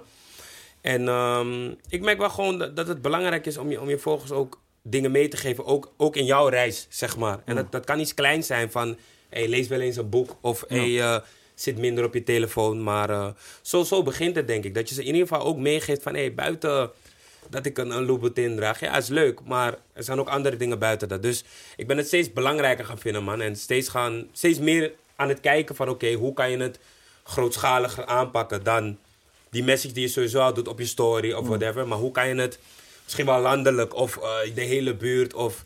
Dus daar, ik, ik ben nu een beetje in die fase, man. Van hoe kan ik ja, mensen, mensen meer bijbrengen. Dat is een Dus- interessante fase, man. Eén advies wat Ja. ik je kan geven als iemand die door die fase heen is gegaan. Kan je alvast vertellen, bro. Ja, toch niet te snelle keuze maken, man. ja, ik hoor je. En, ja. en, en neem gewoon echt de tijd daarvoor. ja. Echt, neem de tijd. Al duurt het drie jaar voordat je echt weet van... oké, dit is gewoon die route die ik wil gaan volgen. Neem Mm. Ja. die tijd, man. Tijd is niet voor jou. Je hebt gekregen, dus neem het. Je weet toch? Ja, man, gelijk heb je, man. Zeker, is- zeker. Ja, maar inderdaad, want, wat je zegt over tijd is gewoon ook heel belangrijk, man. Ook gewoon voor, maakt niet uit, artiesten, kunstenaars, maakt niet echt uit. Maar ik heb gewoon vaak het gevoel dat mensen hun product uit snel. willen brengen voordat het, voordat het al 100% is. Snap je? Of dat ze het gevoel hebben van, hey, dit is het. Maar Haasten zichzelf. je haast jezelf. Dat is ook waarom, waarom we nu zulke producten ook om ons heen zien. Je weet toch? Het is, Ja. eh, we zijn McDonald's geworden, bro. Juist, ja. Ik zeg je eerlijk, vroeger, vroeger als je ergens kwam en je zou zeggen ik ben een rapper, zouden mensen denken, rapper? Oké, wat, wat doe je dan precies? Als je nu zegt rapper, denken ze, oh je bent ook zo'n clown, je weet toch? Snap je wat ik bedoel? Kijk, wat voor, vroeger waren mensen bang voor rappers, Amati. Rappers waren degene die de stem van de onderdrukte naar voren brachten. Dus dat zouden dus van, oh oké. Nou, sowieso als er een rapper komt, wordt dat niet live uitgezonden of met een delay van een aantal seconden, zodat we nog kunnen editen links en rechts. Dat was, dat was zeg maar het imago van de rapper. Heb je dat vaak meegemaakt? Was- Dat ze echt met de Ja. delays en... Ja, dat ze nog even Geluid die gewoon weg, wordt weggehaald tijdens een interview en shit. Oh, wauw. Als het te, te heftig... eh, Oké. Ja, als je dingen zegt waar, eh, waar zoiets hebben van dit willen Ja. wij niet eh, op dit kanaal eh, delen, je weet toch? Ja. Maar als je nu zeg maar als rapper ergens binnenkomt, eh, het is gewoon een, hele andere, een heel ander beeld wat mensen erbij hebben, snap je? Eh, entertainer, Ja. snap je wat ik bedoel? ja. Of clown, bij sommigen, Ik denk dat dat tijd kost, man. Ik denk op een gegeven moment dat als we het hebben over de artiesten die nu heel veel invloed hebben en waar veel jongeren naar kijken, zijn, het, het is er net, ook pas net in de schoenen geworpen, om het zo te zeggen. Ik denk naarmate je ouder wordt en misschien gaan de jongens ook ooit op een dag op een stoel neerploffen en een assie roken en ook beseffen van, hé, wat, wat, wat doe ik nou maar, eigenlijk? Maar En- ondertussen heb je, weet ik veel, hoeveel mensen al zodanig beïnvloed dat ze ook al de verkeerde afslag hebben genomen, snap je? Wij hebben, kijk, weet je, wat ook het ding is? Dat is eigenlijk wel het mooie van ouder worden. Alhamdulillah, ik ben geblest dat ik ouder mag worden, je weet toch? Maar wat ik nu wel kan zien als ik terugkijk naar de periode die ik heb eh, mogen ervaren binnen in deze industrie, zeg maar. Met alle vallen en opstaan en alle rijlen en zeilen. Wat super interessant is, is ik kan nu wel terugkijken en gewoon zien hoe mijn doelgroep, die fans die toen de tijd kinderen waren, nu gewoon volwassenen zijn geworden. En gewoon zien in hoe hoedanig, zeg maar, niet alleen mijn tekst of mijn muziek, maar ook van alle andere mensen zodanig hebben beïnvloed dat ze gewoon in een bepaalde situaties zijn terechtgekomen in de toekomst. Ik ken jongens die vroeger heel veel naar die gangster shit luisterden. Dus ja, maar die, niet iedereen is... Het zijn jongens die niet rapten, maar gewoon Ja. dat was de muziek die zij luisterden. Maar waarom Ja. luisteren ze die muziek? Dat is die mindstate, dat is die soundtrack van je hoofd, Mattie. Dat Ja. is muziek aan het einde van de dag. Het is een soundtrack van de dag. Het is de waan van de dag. Vandaag voel ik me lekker, ik draai zo'n tune. Je weet toch? Morgen voel ik me kut, dan draai ik zoiets. Kijk hoe belangrijk muziek is. Wij snappen niet wat muziek werkelijk inhoudt. Het is de soundtrack van de dag, de waan van de dag. Dat is muziek. En als jij teksten hebt die de waan van de dag versterken, omdat jij daar gewoon zoiets van, nou ja, dit is toch wat werk, dus ik pak gewoon mijn money en dan I don't give a fuck. Ik denk aan mijn eigen situatie, ik wil er ook op vooruit komen. Yeah, I can't blame you, je weet toch? Maar ik denk dat mensen een beetje onderschatten wat voor, wat voor invloed je hebt, bro. Echt. Al is het één persoon die je de verkeerde kant op stuurt, vriend. Die, k- ja, toch? Is, is lastig, man. Ja. Ik weet dat niet iedereen zo denkt. Je weet wel. Ik ben gewoon zo iemand. Ik denk wel over dat soort dingen nog. Is, eh, ik vind het gewoon moeilijk om, om, om dat eh, niet in acht te nemen, als het ware. Maar misschien is het ook iets, ja, inderdaad, zoals ze zeggen, wat met de tijd komt. Wat, op welke, ja, misschien heb je niet een specifieke leeftijd, maar vanaf wanneer begon deze, ja, deze mind die je nu hebt een beetje bij jou te borrelen? Want misschien, was, ik weet niet, misschien was het wel vanaf je jeugd, maar misschien ook wel helemaal niet. Zoals je in je jeugd een heel andere persoon. Dus vanaf wanneer is het voor jou en wat was die, eh, dat, dat cruciale ding dat jou ook anders heeft laten denken? zeg maar? Die klappen, man. Oké, ja. Die klappen die ik heb gekregen de afgelopen jaren, die hebben mij... eh, wat ik je toen straks ook zei van humble. Ja. Je leert bescheidenheid. Je leert wat bescheidenheid echt is in alle lagen. Ik denk dat dat voor mij het belangrijkste was. Toen ik op een gegeven moment op een punt terecht kwam, dat ik bij mezelf dacht van... Oh shit, ik ben weer terug bij stap 1, je weet toch? Tenminste, ik sta weer op nul. Ik moet bij stap 1 weer gaan beginnen. Ik moet weer opnieuw gaan. Toen kon ik twee dingen denken. Ik kon twee richtingen opgaan met mijn gedachtegang. Ik kon bij mezelf denken van oké, weet je, ik ga gewoon erin zoals ik het vroeger ook had gedaan. Gewoon fuck it. Of ik kan nu op een andere manier gaan denken. En het is hoe vaak, hoe vaak zeggen we tegen onszelf van... Ah, maar die had ik maar een tweede kans. Kon ik het maar opnieuw doen, Ja. je weet toch? Eigenlijk is dat precies die situatie, man. Want je begint weer opnieuw aan een route die je al hebt genomen. Je kunt het zien als een tweede kans. Ja. Maak je dezelfde fouten, ja of nee? Snap je? Want je gaat weer die route bewandelen. Dus hoe ga je dat nu doen? Ga je het nu doen met een groter doel? Of ga je het nog steeds doen voor je motherfucking zelf en denk aan je doekoe en... Ja, toch? Ik ga rentenieren op een vroege leeftijd. Ja. En het is goed zo. Ik heb gekozen voor die andere. Ja, Het is wat doen met een groter doel daarachter. Omdat vroeger deed ik dat sowieso alleen dan een beetje onbewust. Het was meer het ventileren van gevoel. En je weet toch, de feitjes die ik kende, zeg maar. Zoveel mogelijk mensen proberen wakker te schudden en gewoon ja, trappen tegen het establishment als het ware. Tegen de, je weet toch, de regerende orde. Dus dat was een beetje die mindstate van toen. Maar nu, ja, nu is het anders, man. Nu is het een beetje meer doordacht van oké, weet je, welke lessen heb ik geleerd in het leven? Belangrijke lessen waarvan ik weet van dit is waar je gewoon als persoon wat aan hebt, als karakter, als personage, heb je er ook gewoon wat aan. Die lessen deel ik ten eerste, dat vind ik veel belangrijker dan politieke of maatschappelijke dingen. gewoon persoonlijke shit, bro, waar jij gewoon wijzer van wordt. Je weet toch? Hoe gaat iemand met pijn om? Wat, wat moet je met pijn doen? Je weet toch?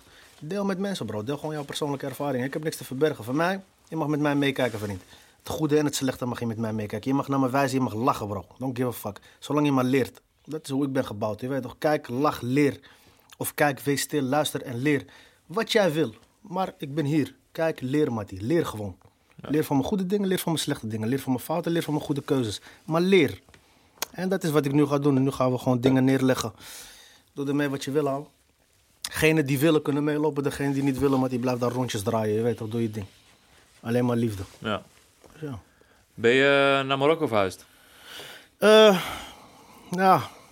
Ik zag, Ja. je, ik zag je laatst even in een, in een Ja. spazzing eruit gooien van ik zit er serieus aan te denken om echt... eh, Ja, maar ik, ik, ik, eh, ik, eh, ja. ik wil eigenlijk echt gewoon weg uit Nederland, man. Maar aan de andere kant weer niet. Het, Ja. is, het, is, het, is, het is een dingetje, man. Ik weet het echt niet houden. Shit. eh. Ja, aan het einde van de dag zit je wel vast hier. Je gevoel zit vast in Nederland. Ja, je kan, ik, kan, ik kan echt wel in Marokko leven als ik wil, maar Ja, maar je gaat... er is on, Je gaat onafgemaakt altijd werk toch- of zo. ja. Ik weet niet wat het is, bro. Het is een Ja. soort van gevoel wat tegen me zegt, nee, je, moet, je bent nog niet klaar hier. Je, weet toch, je moet nog wat doen. Mhm. Nederland, vriend, je moet daar zijn. Ik weet niet waarom, maar je weet toch. Maar hoe zou je dan naar iemand kijken die zegt van... Oké, je zegt dat je Nederland zo haat, maar je bent er nog steeds. Ga dan weg. Bij wijze van. Ja, weet je, met zulke mensen hou ik het heel kort, je weet toch. Jij hebt ook niet, eh, jij hebt ook niet eh, kunnen bepalen waar je geboren was, uit wie je kwam, je weet toch. Je bent geboren, grap. Ik ben geboren, je weet toch. Jij bent geboren hier op Amsterdamse grond, ik ook. Ik ben een Amsterdammer, geboren, getogen. Ik heb overal een beetje gewoond, overal. Overal wel geweest, heel veel dingen gezien.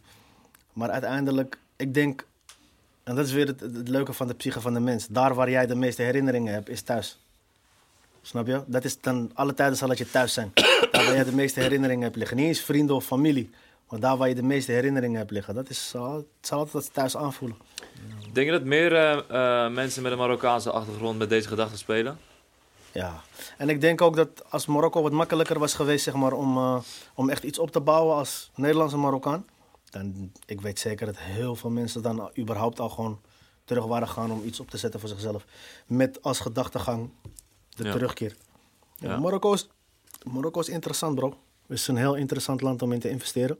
Als je hebt, of het nou vastgoed is of wat dan ook. Is een heel interessant land om, om in te investeren. Er zitten heel veel mogelijkheden in. En alles begint net, maar die muziek, eh, de muziekscene in Marokko is ook booming. Het is aan het knallen nu. Weet je, gasten maken ook gewoon een pap nu daar. En dingen gaan lekker, maar Marokko is super interessant. Het is echt super interessant. Het is ook nog eens de poort naar Europa. Dus als jij. Op het gebied van ondernemerschap daar wat zou willen doen, kun je prima als brug fungeren tussen Afrika en Europa. Je kunt heel veel dingen doen, bro. Mogelijkheden zijn oneindig in principe daar. Ja. Dus dat is wel iets wat mij echt aantrekt om naar Marokko Ja. te gaan. Maar eh, wat ik je zeg, man, ik ben nog niet klaar met deze reis, man. Ik moet nog, ik moet nog wat dingen van me afschrijven, ik moet nog wat doen. Ik weet niet wat precies. De tijd zal het me leren, maar Ja. Ja, ik, al zie we ontwikkeling weer, man. steeds meer, zeg maar. Dat eh, mensen met, eh, van een land van herkomst teruggaan en daar investeren en eh, dingen doen. Ik was Ja. in december in Ghana. Heel veel jongens uit de UK Ja, Ghana met Ghanese achtergrond daar echt bezig zijn om dat land, zeg maar, echt weer een, een, een- structuur te geven, op te bouwen. Ze willen het een toeristisch land maken. Nee, je ziet in Marokko, ik zie Turkse jongens, zie ik heel veel dingen in Turkije doen. Hotels bouwen en shit. Dus ik denk dat het wel echt een ontwikkeling is wat echt nog meer gaat gebeuren, zeg maar. En wat, wat misschien ook meespeelt, psychologisch dan, bewust of onbewust, is het feit dat je daar wordt gewaardeerd. Mm, ja, Dat is een gevoel wat je hier niet vaak krijgt. ja. Je zal het misschien van je achterban krijgen, of van je fans, als je die hebt, of, weet je. Of van de mensen om je heen, persoonlijk, van, weet je. Maar over het algemeen, je wordt in Nederland niet echt gewaardeerd.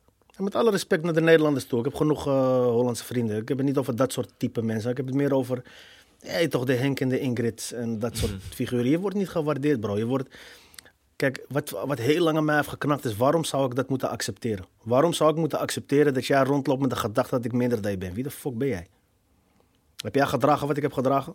Heb jij geleden hoe wij hebben moeten lijden? Niet om zielig te doen. Er zijn mensen die duizenden malen erger hebben. Maar het gaat erom dat jij je verheven voelt boven iemand... terwijl je niet eens een fractie van de route hebt bewandeld van die persoon.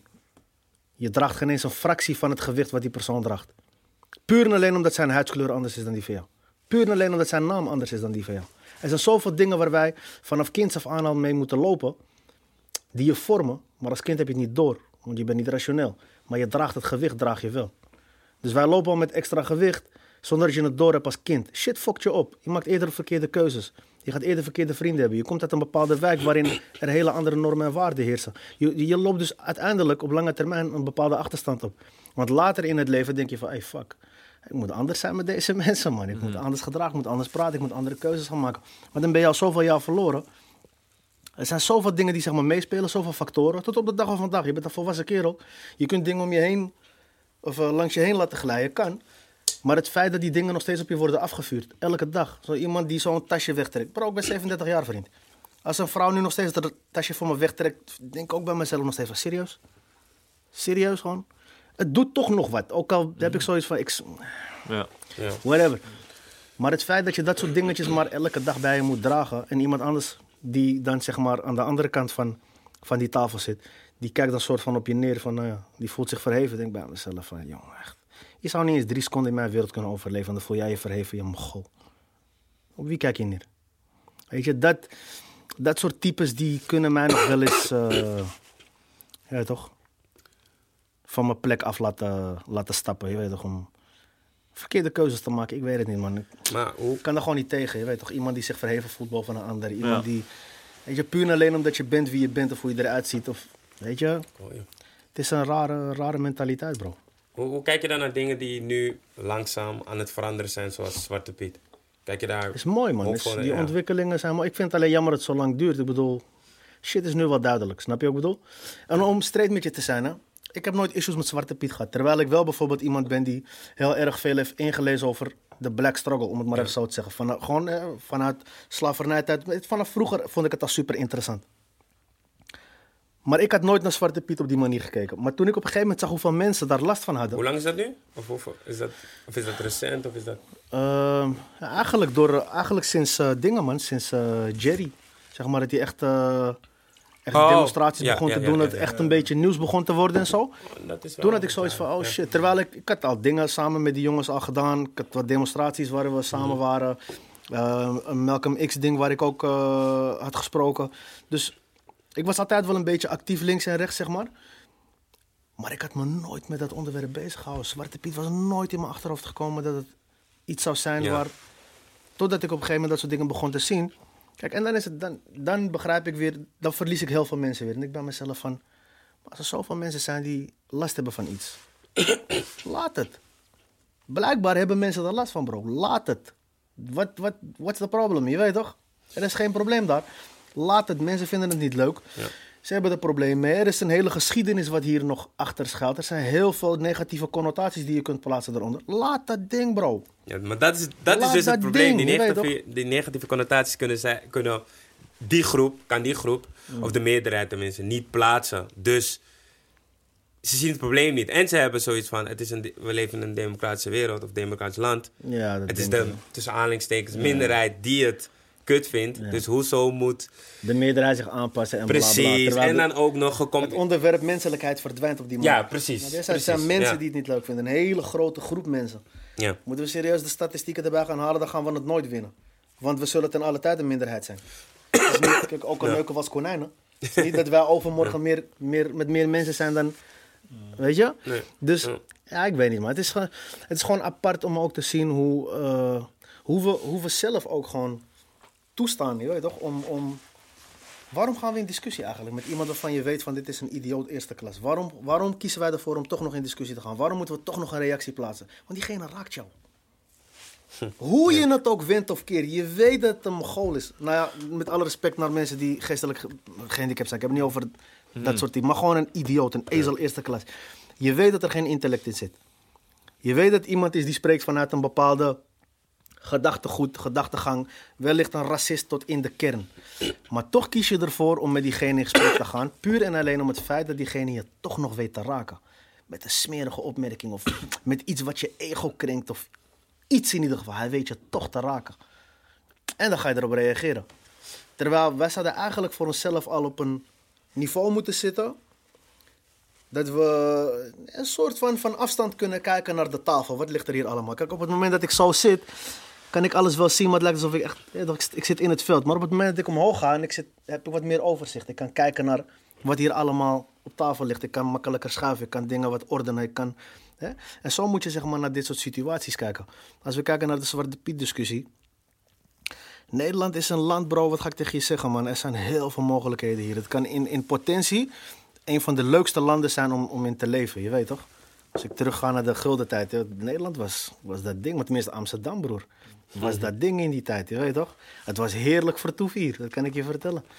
Maar in potentie heeft Nederland, zeg maar, omdat we met zoveel verschillende culturen hier zitten. En tegenwoordig ook zoveel culturen dominant zijn in zoveel vers- verschillende stromingen. Kijk naar voetbal, vechtsport, muziek vooral. Weet je, maar ook gewoon in heel veel verschillende facetten van het leven zijn gekleurde mensen gewoon actief op niveau. Dus er zijn heel veel dingen waar we naar kunnen kijken die super positief zijn. Maar toch blijven we hangen in het negativiteit. Waarom blijven we hangen in de negativiteit? Ten eerste omdat er gewoon een ongelooflijk groot verdienmodel achter gekoppeld is. Ik bedoel, ik hoef je niet uit te leggen hoeveel ze pakken op, eh, op views en op streams als het Ja. gaat om, ja, toch? Online gewoon, van Telegraaf tot noem het allemaal maar op. Er zit gewoon een ongelooflijk verdienmodel achter woorden als Zwarte Piet, Islam, Marokkaan. Weet je, er zit gewoon zoveel klik Ja. dingen daarachter. Het is, het is money. Ja. Dus er zijn gewoon heel veel mensen die zijn erbij gebaat om dat soort discussies eindeloos door te voeren. En mensen zodanig af te remmen in verandering. Dat ze daar gewoon in die hele fase, voordat mensen echt eroverheen zijn. En dat er echt geen zwarte pieten meer zijn. Dat ze ondertussen zoveel geld hebben gepakt. Alleen maar omdat het zo langdradig blijft doorgaan. En kranten vol worden geschreven. En programma's en discussies. En ja, we roepen Sylvana Simons maar weer. Zet hem maar daarop. En ondertussen kijkers, kijkers, views, doekoe pakken. Machine draait nog steeds. Geld, geld, geld, geld. Terwijl mensen steeds tegen, meer tegenover elkaar gaan staan. Ik denk bij mezelf, is dat dan echt de moeite waard om anderen een zak te vullen? Moeten wij tegenover elkaar gaan staan? Is dat, is dat, serieus, is dat serieus het niveau waar we Ja. nu op zitten? Het denkniveau waar we nu op terecht zijn gekomen? Niemand ziet dit meer, dat er gewoon money wordt verdiend. Dat dat zeg maar de essentie is. Like, nobody can see it. We zijn Ja. hier gewoon beland op dit niveau. We gaan nu echt vechten met elkaar gewoon. Met iemand anders daar geld wil verdienen. Zijn we daar echt beland nu? 2020. Daar waar we zoveel technologieën hebben. Het niveau van, van, van het leven zogenaamd zodanig verhoogd zijn dat we nu op een punt zijn beland. Dat we gewoon fysiek met elkaar in gevecht willen. Vanwege een politieke discussie of iets dergelijks. Ziek man. Maar ja, Als je je zou kunnen richten op de jongere generatie die niet per se die kansen in Nederland ziet, wat zou je dan tegen ze willen zeggen? nummer 1 man broer, nummer 1. Kijk eerst gewoon naar jezelf man. Voordat je wilt reizen, reis binnen in je hoofd. Je weet toch? Ga die, ga die reis aan in jezelf, die ontdekkingsreis in jezelf. Dat is nummer 1 man. Waar liggen mijn talenten, waar liggen mijn kwaliteiten, wat wil ik echt?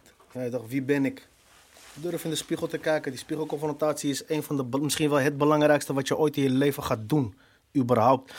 Als, als je oudere mensen spreekt, dan zeg je ja, ik heb spijt van één ding. 9 van de 10 gaan zeggen ik heb spijt dat ik niet eerder de juiste keuze heb gemaakt. Maar hoe maak jij een juiste keuze, broer?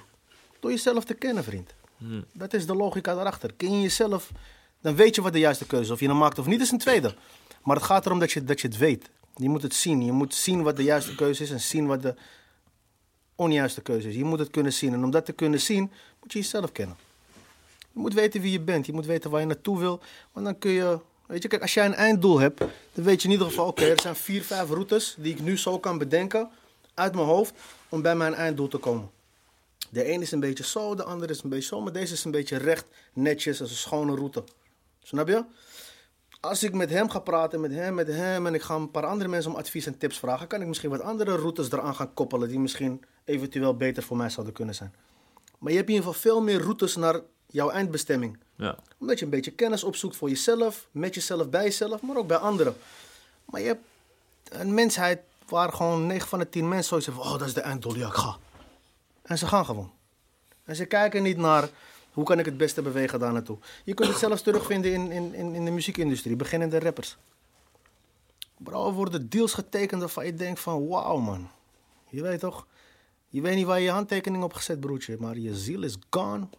Ja, terwijl Of je product is gone. terwijl Je eigenlijk vele zweefslagen al zijn genomen door anderen. Dus waarom... Waarom? Waarom doe jij Ja. dat? Leer van anderen, bro. Shit is al gedaan voordat jij kwam. Je hoeft het wiel niet opnieuw uit te vinden. Hoeft niet. Maar wel maar, wat ik je zeg. Als je, niet, als je niet nadenkt en je kent jezelf niet... je gaat niet op onderzoek uit om die kennis overal vandaan te plukken... dan ga je weer terugvallen op een fout die honderdduizenden voor jou al hebben gemaakt. En dan ga je weer achteraf denken, fuck, waarom? Ja. Waarom? Wat is op dit moment jouw einddoel? Uitgroeien tot iemand die kan laten zien dat hij vanuit een hele slechte startpunt zichzelf zodanig heeft weten te veranderen. Dat hij iemand is geworden die eh, positiviteit heeft achtergelaten in plaats van alle negativiteit die hij heeft gebracht. Ik wil, gewoon die, ik wil gewoon een voorbeeld worden van dat het anders kan. Dat is het eigenlijk een beetje, man. Gewoon, je weet toch, als je mijn verhaal gaat volgen, dan zie je van, oh shit, hij was echt daar. Maar kijk wat je ervan kan maken, je weet toch? Maakt niet uit hoeveel slechte dingen je, je hebt. Je kunt er altijd wel eh, een soepie van maken, je weet toch? Als je er niet een eh, rijst van kan maken, kan je er een soepie van maken. snap je wat ik bedoel? Maar je kunt er altijd iets van maken. Je Ja. hoeft de pan niet te laten verbranden met niks. Je, Dus eh, ja, dat eigenlijk man. Ik eh, Kijk ook. hoop gewoon dat ik een goed mens word. Ja man. Goed. Survival kitchen, je weet toch? Ja, iemand die goed. Hè? Hij leek me Ja, hij leek me goed iemand die kookt. goed man. eh. Een restaurant heb je gehad, toch? Ja. Ja. Maar kookt u daar zelf in? Of was het, Nee, eh, nee, nee. In Nederland of Marokko? Ja, nee, in Nederland. Ja? Kreeft, bro. Ja, specialiteit was kreeft. Ja? Zo, Waar? In Rotterdam. Ja? Ja. Lijp, man. Ja, ja, Alleen, zelf. Ja, met een mattie van mij, ja. Gek, man. Hoe heet het? Ik vind het leuk, man. Eten vind ik leuk. Oh, het is nog steeds? Nee, nee, nee. Helaas Oh. niet meer, man. Hoe heet het? De Red Lobster. Oh, of zijn er gewoon meerdere? Nee, maar de bekend, ze klinkt Ik wist bekend, het, maar misschien ja. zijn Er er was maar meer, eentje in Nederland. Die, die, dat was, dat was die Ja, ik kan, me, ik kan me ooit herinneren dat Winnen daar ging eten en erover had gepost van... eh, Oh, serieus? Wist ja, niet ja. Toen, en toen had ik zoiets van, oh shit, App heeft een restaurant. Ja, dat was, Is het dat was een leuke Hoe lang is dit terug? Hoe lang is dit terug? Uh, voor ik naar Marokko ging, eh, voor een jaar of zo, was het 2015, 14, zoiets. 14. Oh, oké. Gek, man. Wat mogen we verwachten om dat einddoel van je eh, te bereiken, zeg maar? Ik ga nu gewoon, eh, ik ga gewoon weer verhalen delen. Eh, weet je, in muziek en videoclips probeer ik gewoon mensen wat mee te geven. En ehm, ja, waar ik nu eigenlijk heel benieuwd naar ben, ik ben nog een beetje roestig hoor. Voor mijn, voor mijn doen is het niet eens het beste werk wat ik kan leveren. Want ik ben zo lang ben ik eruit geweest dat ik, je weet, schrijven Wat heb is je nul geschreven in die tussentijd?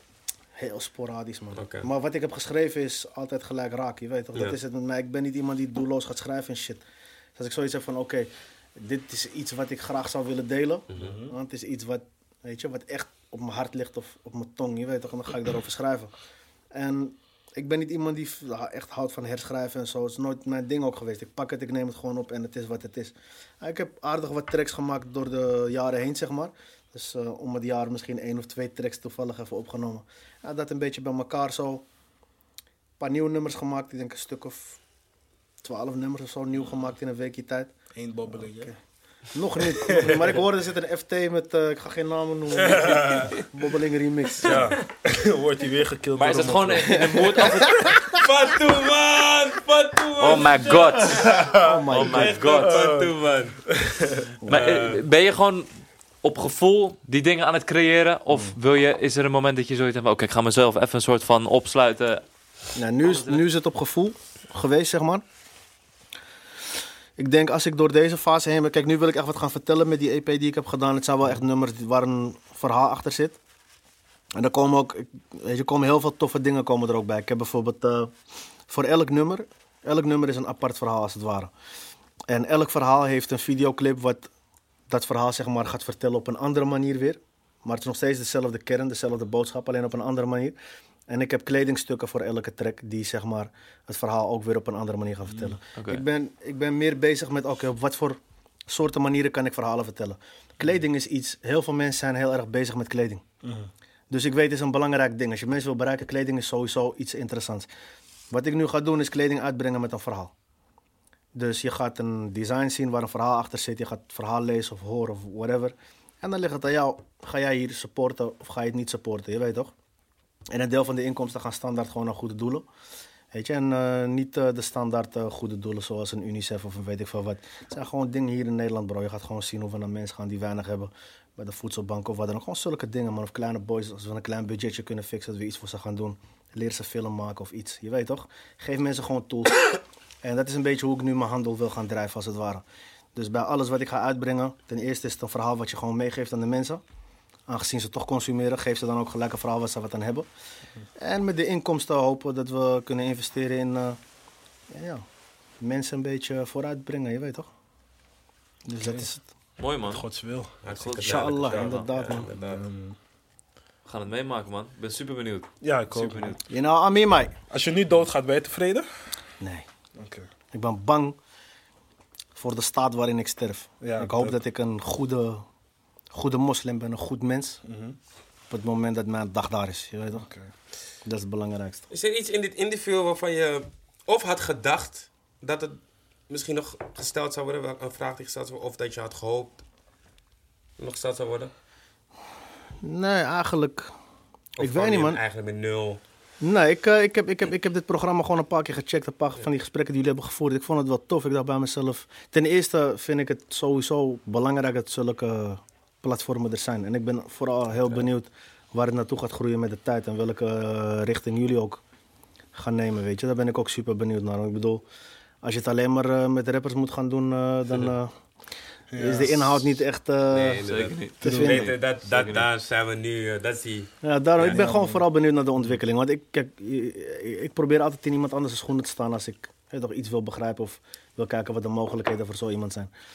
Met een programma als dit, bro, ik zeg je eerlijk, binnen die hip-hop scene van nu, dit zou best wel een dominante factor kunnen gaan worden. Als de kaarten goed worden uitgespeeld, zou dit best wel een dominante factor in de scene kunnen worden. Dat betekent dat je best wel invloed gaat kunnen uitoefenen.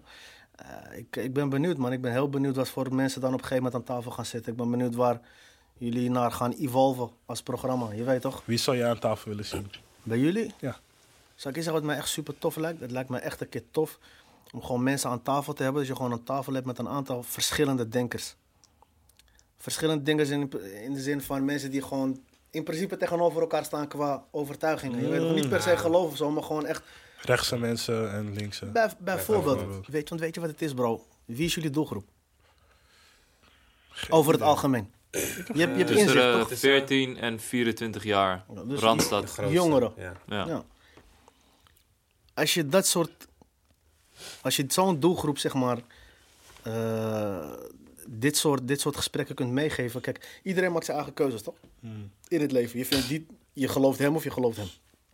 Als hij denkt dat gro- groen geel is, ja, zegt nee, groen is groen. Ik als kijker kan met jou meegaan of ik kan met jou meegaan. Afhankelijk van mijn interesses, van mijn kennis, van mijn. Weet je? Maar het feit dat jij iemand een keus geeft met een programma als dit, is al invloed uitoefenen. en dan kun je nog een tweede stap gaan maken. Dan kun je met die doelgroep zelf in gesprek gaan. Je kunt bij wijze van, ik, geef van, ik ben gewoon hardop aan het nadenken. Het is niet dat ik een heel format voor je heb klaar liggen. Je Dan mag gewoon even hardop nadenken.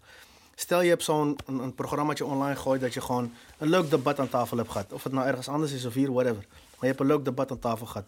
Die shit is gaan leven online. Het wordt opeens gedeeld. Je ziet die shit gewoon viral gaat. Oké, blijkbaar voor dit soort content is er ook een hele andere wereld. Ik zou het persoonlijk heel tof zien om een keer een debatavond van onze eigen mensen, bro. Onze eigen jongens. Heb ik het niet over getint of wat dan ook. Maar gewoon meer van, weet je, jongens van de straten, bro. Jongens uit de industrie die gewoon weten wat arm is. En weet je, die gewoon weten wat wat is. Snap je? De Bali heeft bijvoorbeeld, op het Leidseplein bijvoorbeeld vaak van die avondjes die ze organiseren, dit, dat. Ja. Me, waar zijn die van ons dan? Zij praten over ons. Waarom praten wij niet eens over onszelf? Waar zijn wij? We hebben rappers, we hebben artiesten, we hebben camera's. We hebben alles tot onze beschikking en we doen geen moer. We doen alleen maar shit wat goed voor onszelf is. We doen niks wat belangrijk is voor het grotere plaatje. Terwijl alle middelen zijn er, de platformen zijn er, alles is er. We hebben powerplayers in de industrie zitten die lijken op jou of jou of mij. Die hebben we inmiddels. We hebben mensen die een aantal sleutels in handen hebben. Die hebben we inmiddels. Waar wachten we eigenlijk op? I don't know. Maar dat, dat ik hoop dat, dat er zulke ontwikkelingen gaan plaatsvinden. Of het nou Convo is of iemand anders, maar in ieder geval dat gewoon vanuit onze scene, waar wij gewoon domin een dominante factor in zijn, waar wij ook heel sterk staan. Ik bedoel, wat stel je voor, hè? Even, even, wie, wie, is, wie is een beetje, naar jullie mening, echt op dit moment een beetje hot? Je weet toch, wie draait er echt op dit moment van je zegt van ja, man, hij, is nu wel, hij draait nu wel het hardste in, in, in rap. Je weet toch, artiesten? Mhm. Frenna is een grootste. Frenna. Oké, stel Frenna wordt morgen in één keer, eh, hij weet ik veel, hij gooit wat op zijn Insta of wat dan ook en hij zegt zo van eh Fox Zwarte Piet. Bij wijze van, hij wordt in één keer gelinkt in de media.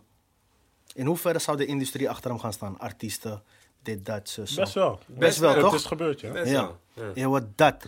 Als dat gewoon consistent zou zijn, kijk, dan heb je macht. Dan heb je een industrie die standaard achter haar mensen gaat staan. Maar dan ga je ook artiesten hebben die loyaal zijn naar die industrie zelf. Dus naar al die platformen die zijn gaan helpen, die voor hem zijn opgekomen. Kijk, op dat moment, dan creëer je iets wat echt een meerwaarde heeft voor anderen. Nogmaals, denken aan anderen in plaats van alleen aan jezelf. Je weet toch? Ik denk dat we daar naartoe moeten sturen. En het kan, bro. Het kan echt. We hebben mogelijkheden om die auto die kant op te sturen. Ik denk dat het ook een mooi is om mee te eindigen. Ja, man. Zeker man, ik hoor je man. Dankjewel voor het gesprek. Ja. was uh, zeer boeiend, man. Wie En, moet ik eh, factureren dan, eh, broer? wat zei- ja, nee, het kan gewoon de arm in, je weet toch? Ja, ik hoorde jou 101. Ik maak money, toch? Hey bro, bro, bro. Bro, bro, bro. Ja, Nee, maar wel thanks, man. Ik hoop dat jullie er wat hebben uitgehaald. Er zit, Ja. zat veel wisdom in. Dus ik hoop dat jullie ergens een paar diamanten hebben gepakt. Read between man. the lines. Ja, You know, I mean, Oh, mate. oh. Je hebt, het gekregen. je hebt het gekregen hier. Nu is het aan jou. Ja, man. Nou ja? Kijk, lach, leer. Kijk, wees stil, leer. Draai rondjes eromheen of neem het mee. Wees zelf de verandering die je wil zien in de wereld. Voor Talkshow met Appa. Wat voor, wat voor filosofie zou je hierachter plakken? Als je naar dit blikje kijkt, gooi, gooi een stukje Bro, van- ik zeg geef je eerlijk, ik ga, niet, vleugels. ik ga niet over Red Bull praten, man, bro. Het is, eh, het is een heet onderwerp. Het geeft je vleugels, het geeft je vleugels. Red Red Bull geeft ons vleugels. Weet je man. wat het is? Kijk naar dit. Structuur. Hey, laten we stoppen, man. Maar, Red- maar Red Bull geeft ons wel oprecht vleugels. Ja, ja, dus dat wel. Het geeft ons wel vleugels om te doen wat we willen doen. Red Bull promo, Shout out naar Red Bull. Jullie hebben een gekke promo gehad. Stuur buiten. Kijk, kijk hem lachen daar. Hij is... Hij is kei blij, yes! Oké, Nee, love, love. Convo. Convo Talkshow. Vergeet niet te abonneren. 40k abonnees is 1150 euro. Volg mij ook op mijn Insta. We moeten Ja. een beetje gaan This juicen. is Appa. Je Maar, het. komt, komt het muziek om dit jaar of is dat nog niet? ja. Oh, dit jaar, oké. Ja, ja, binnenkort dan. Volg Dit Appa, jaar, Appa.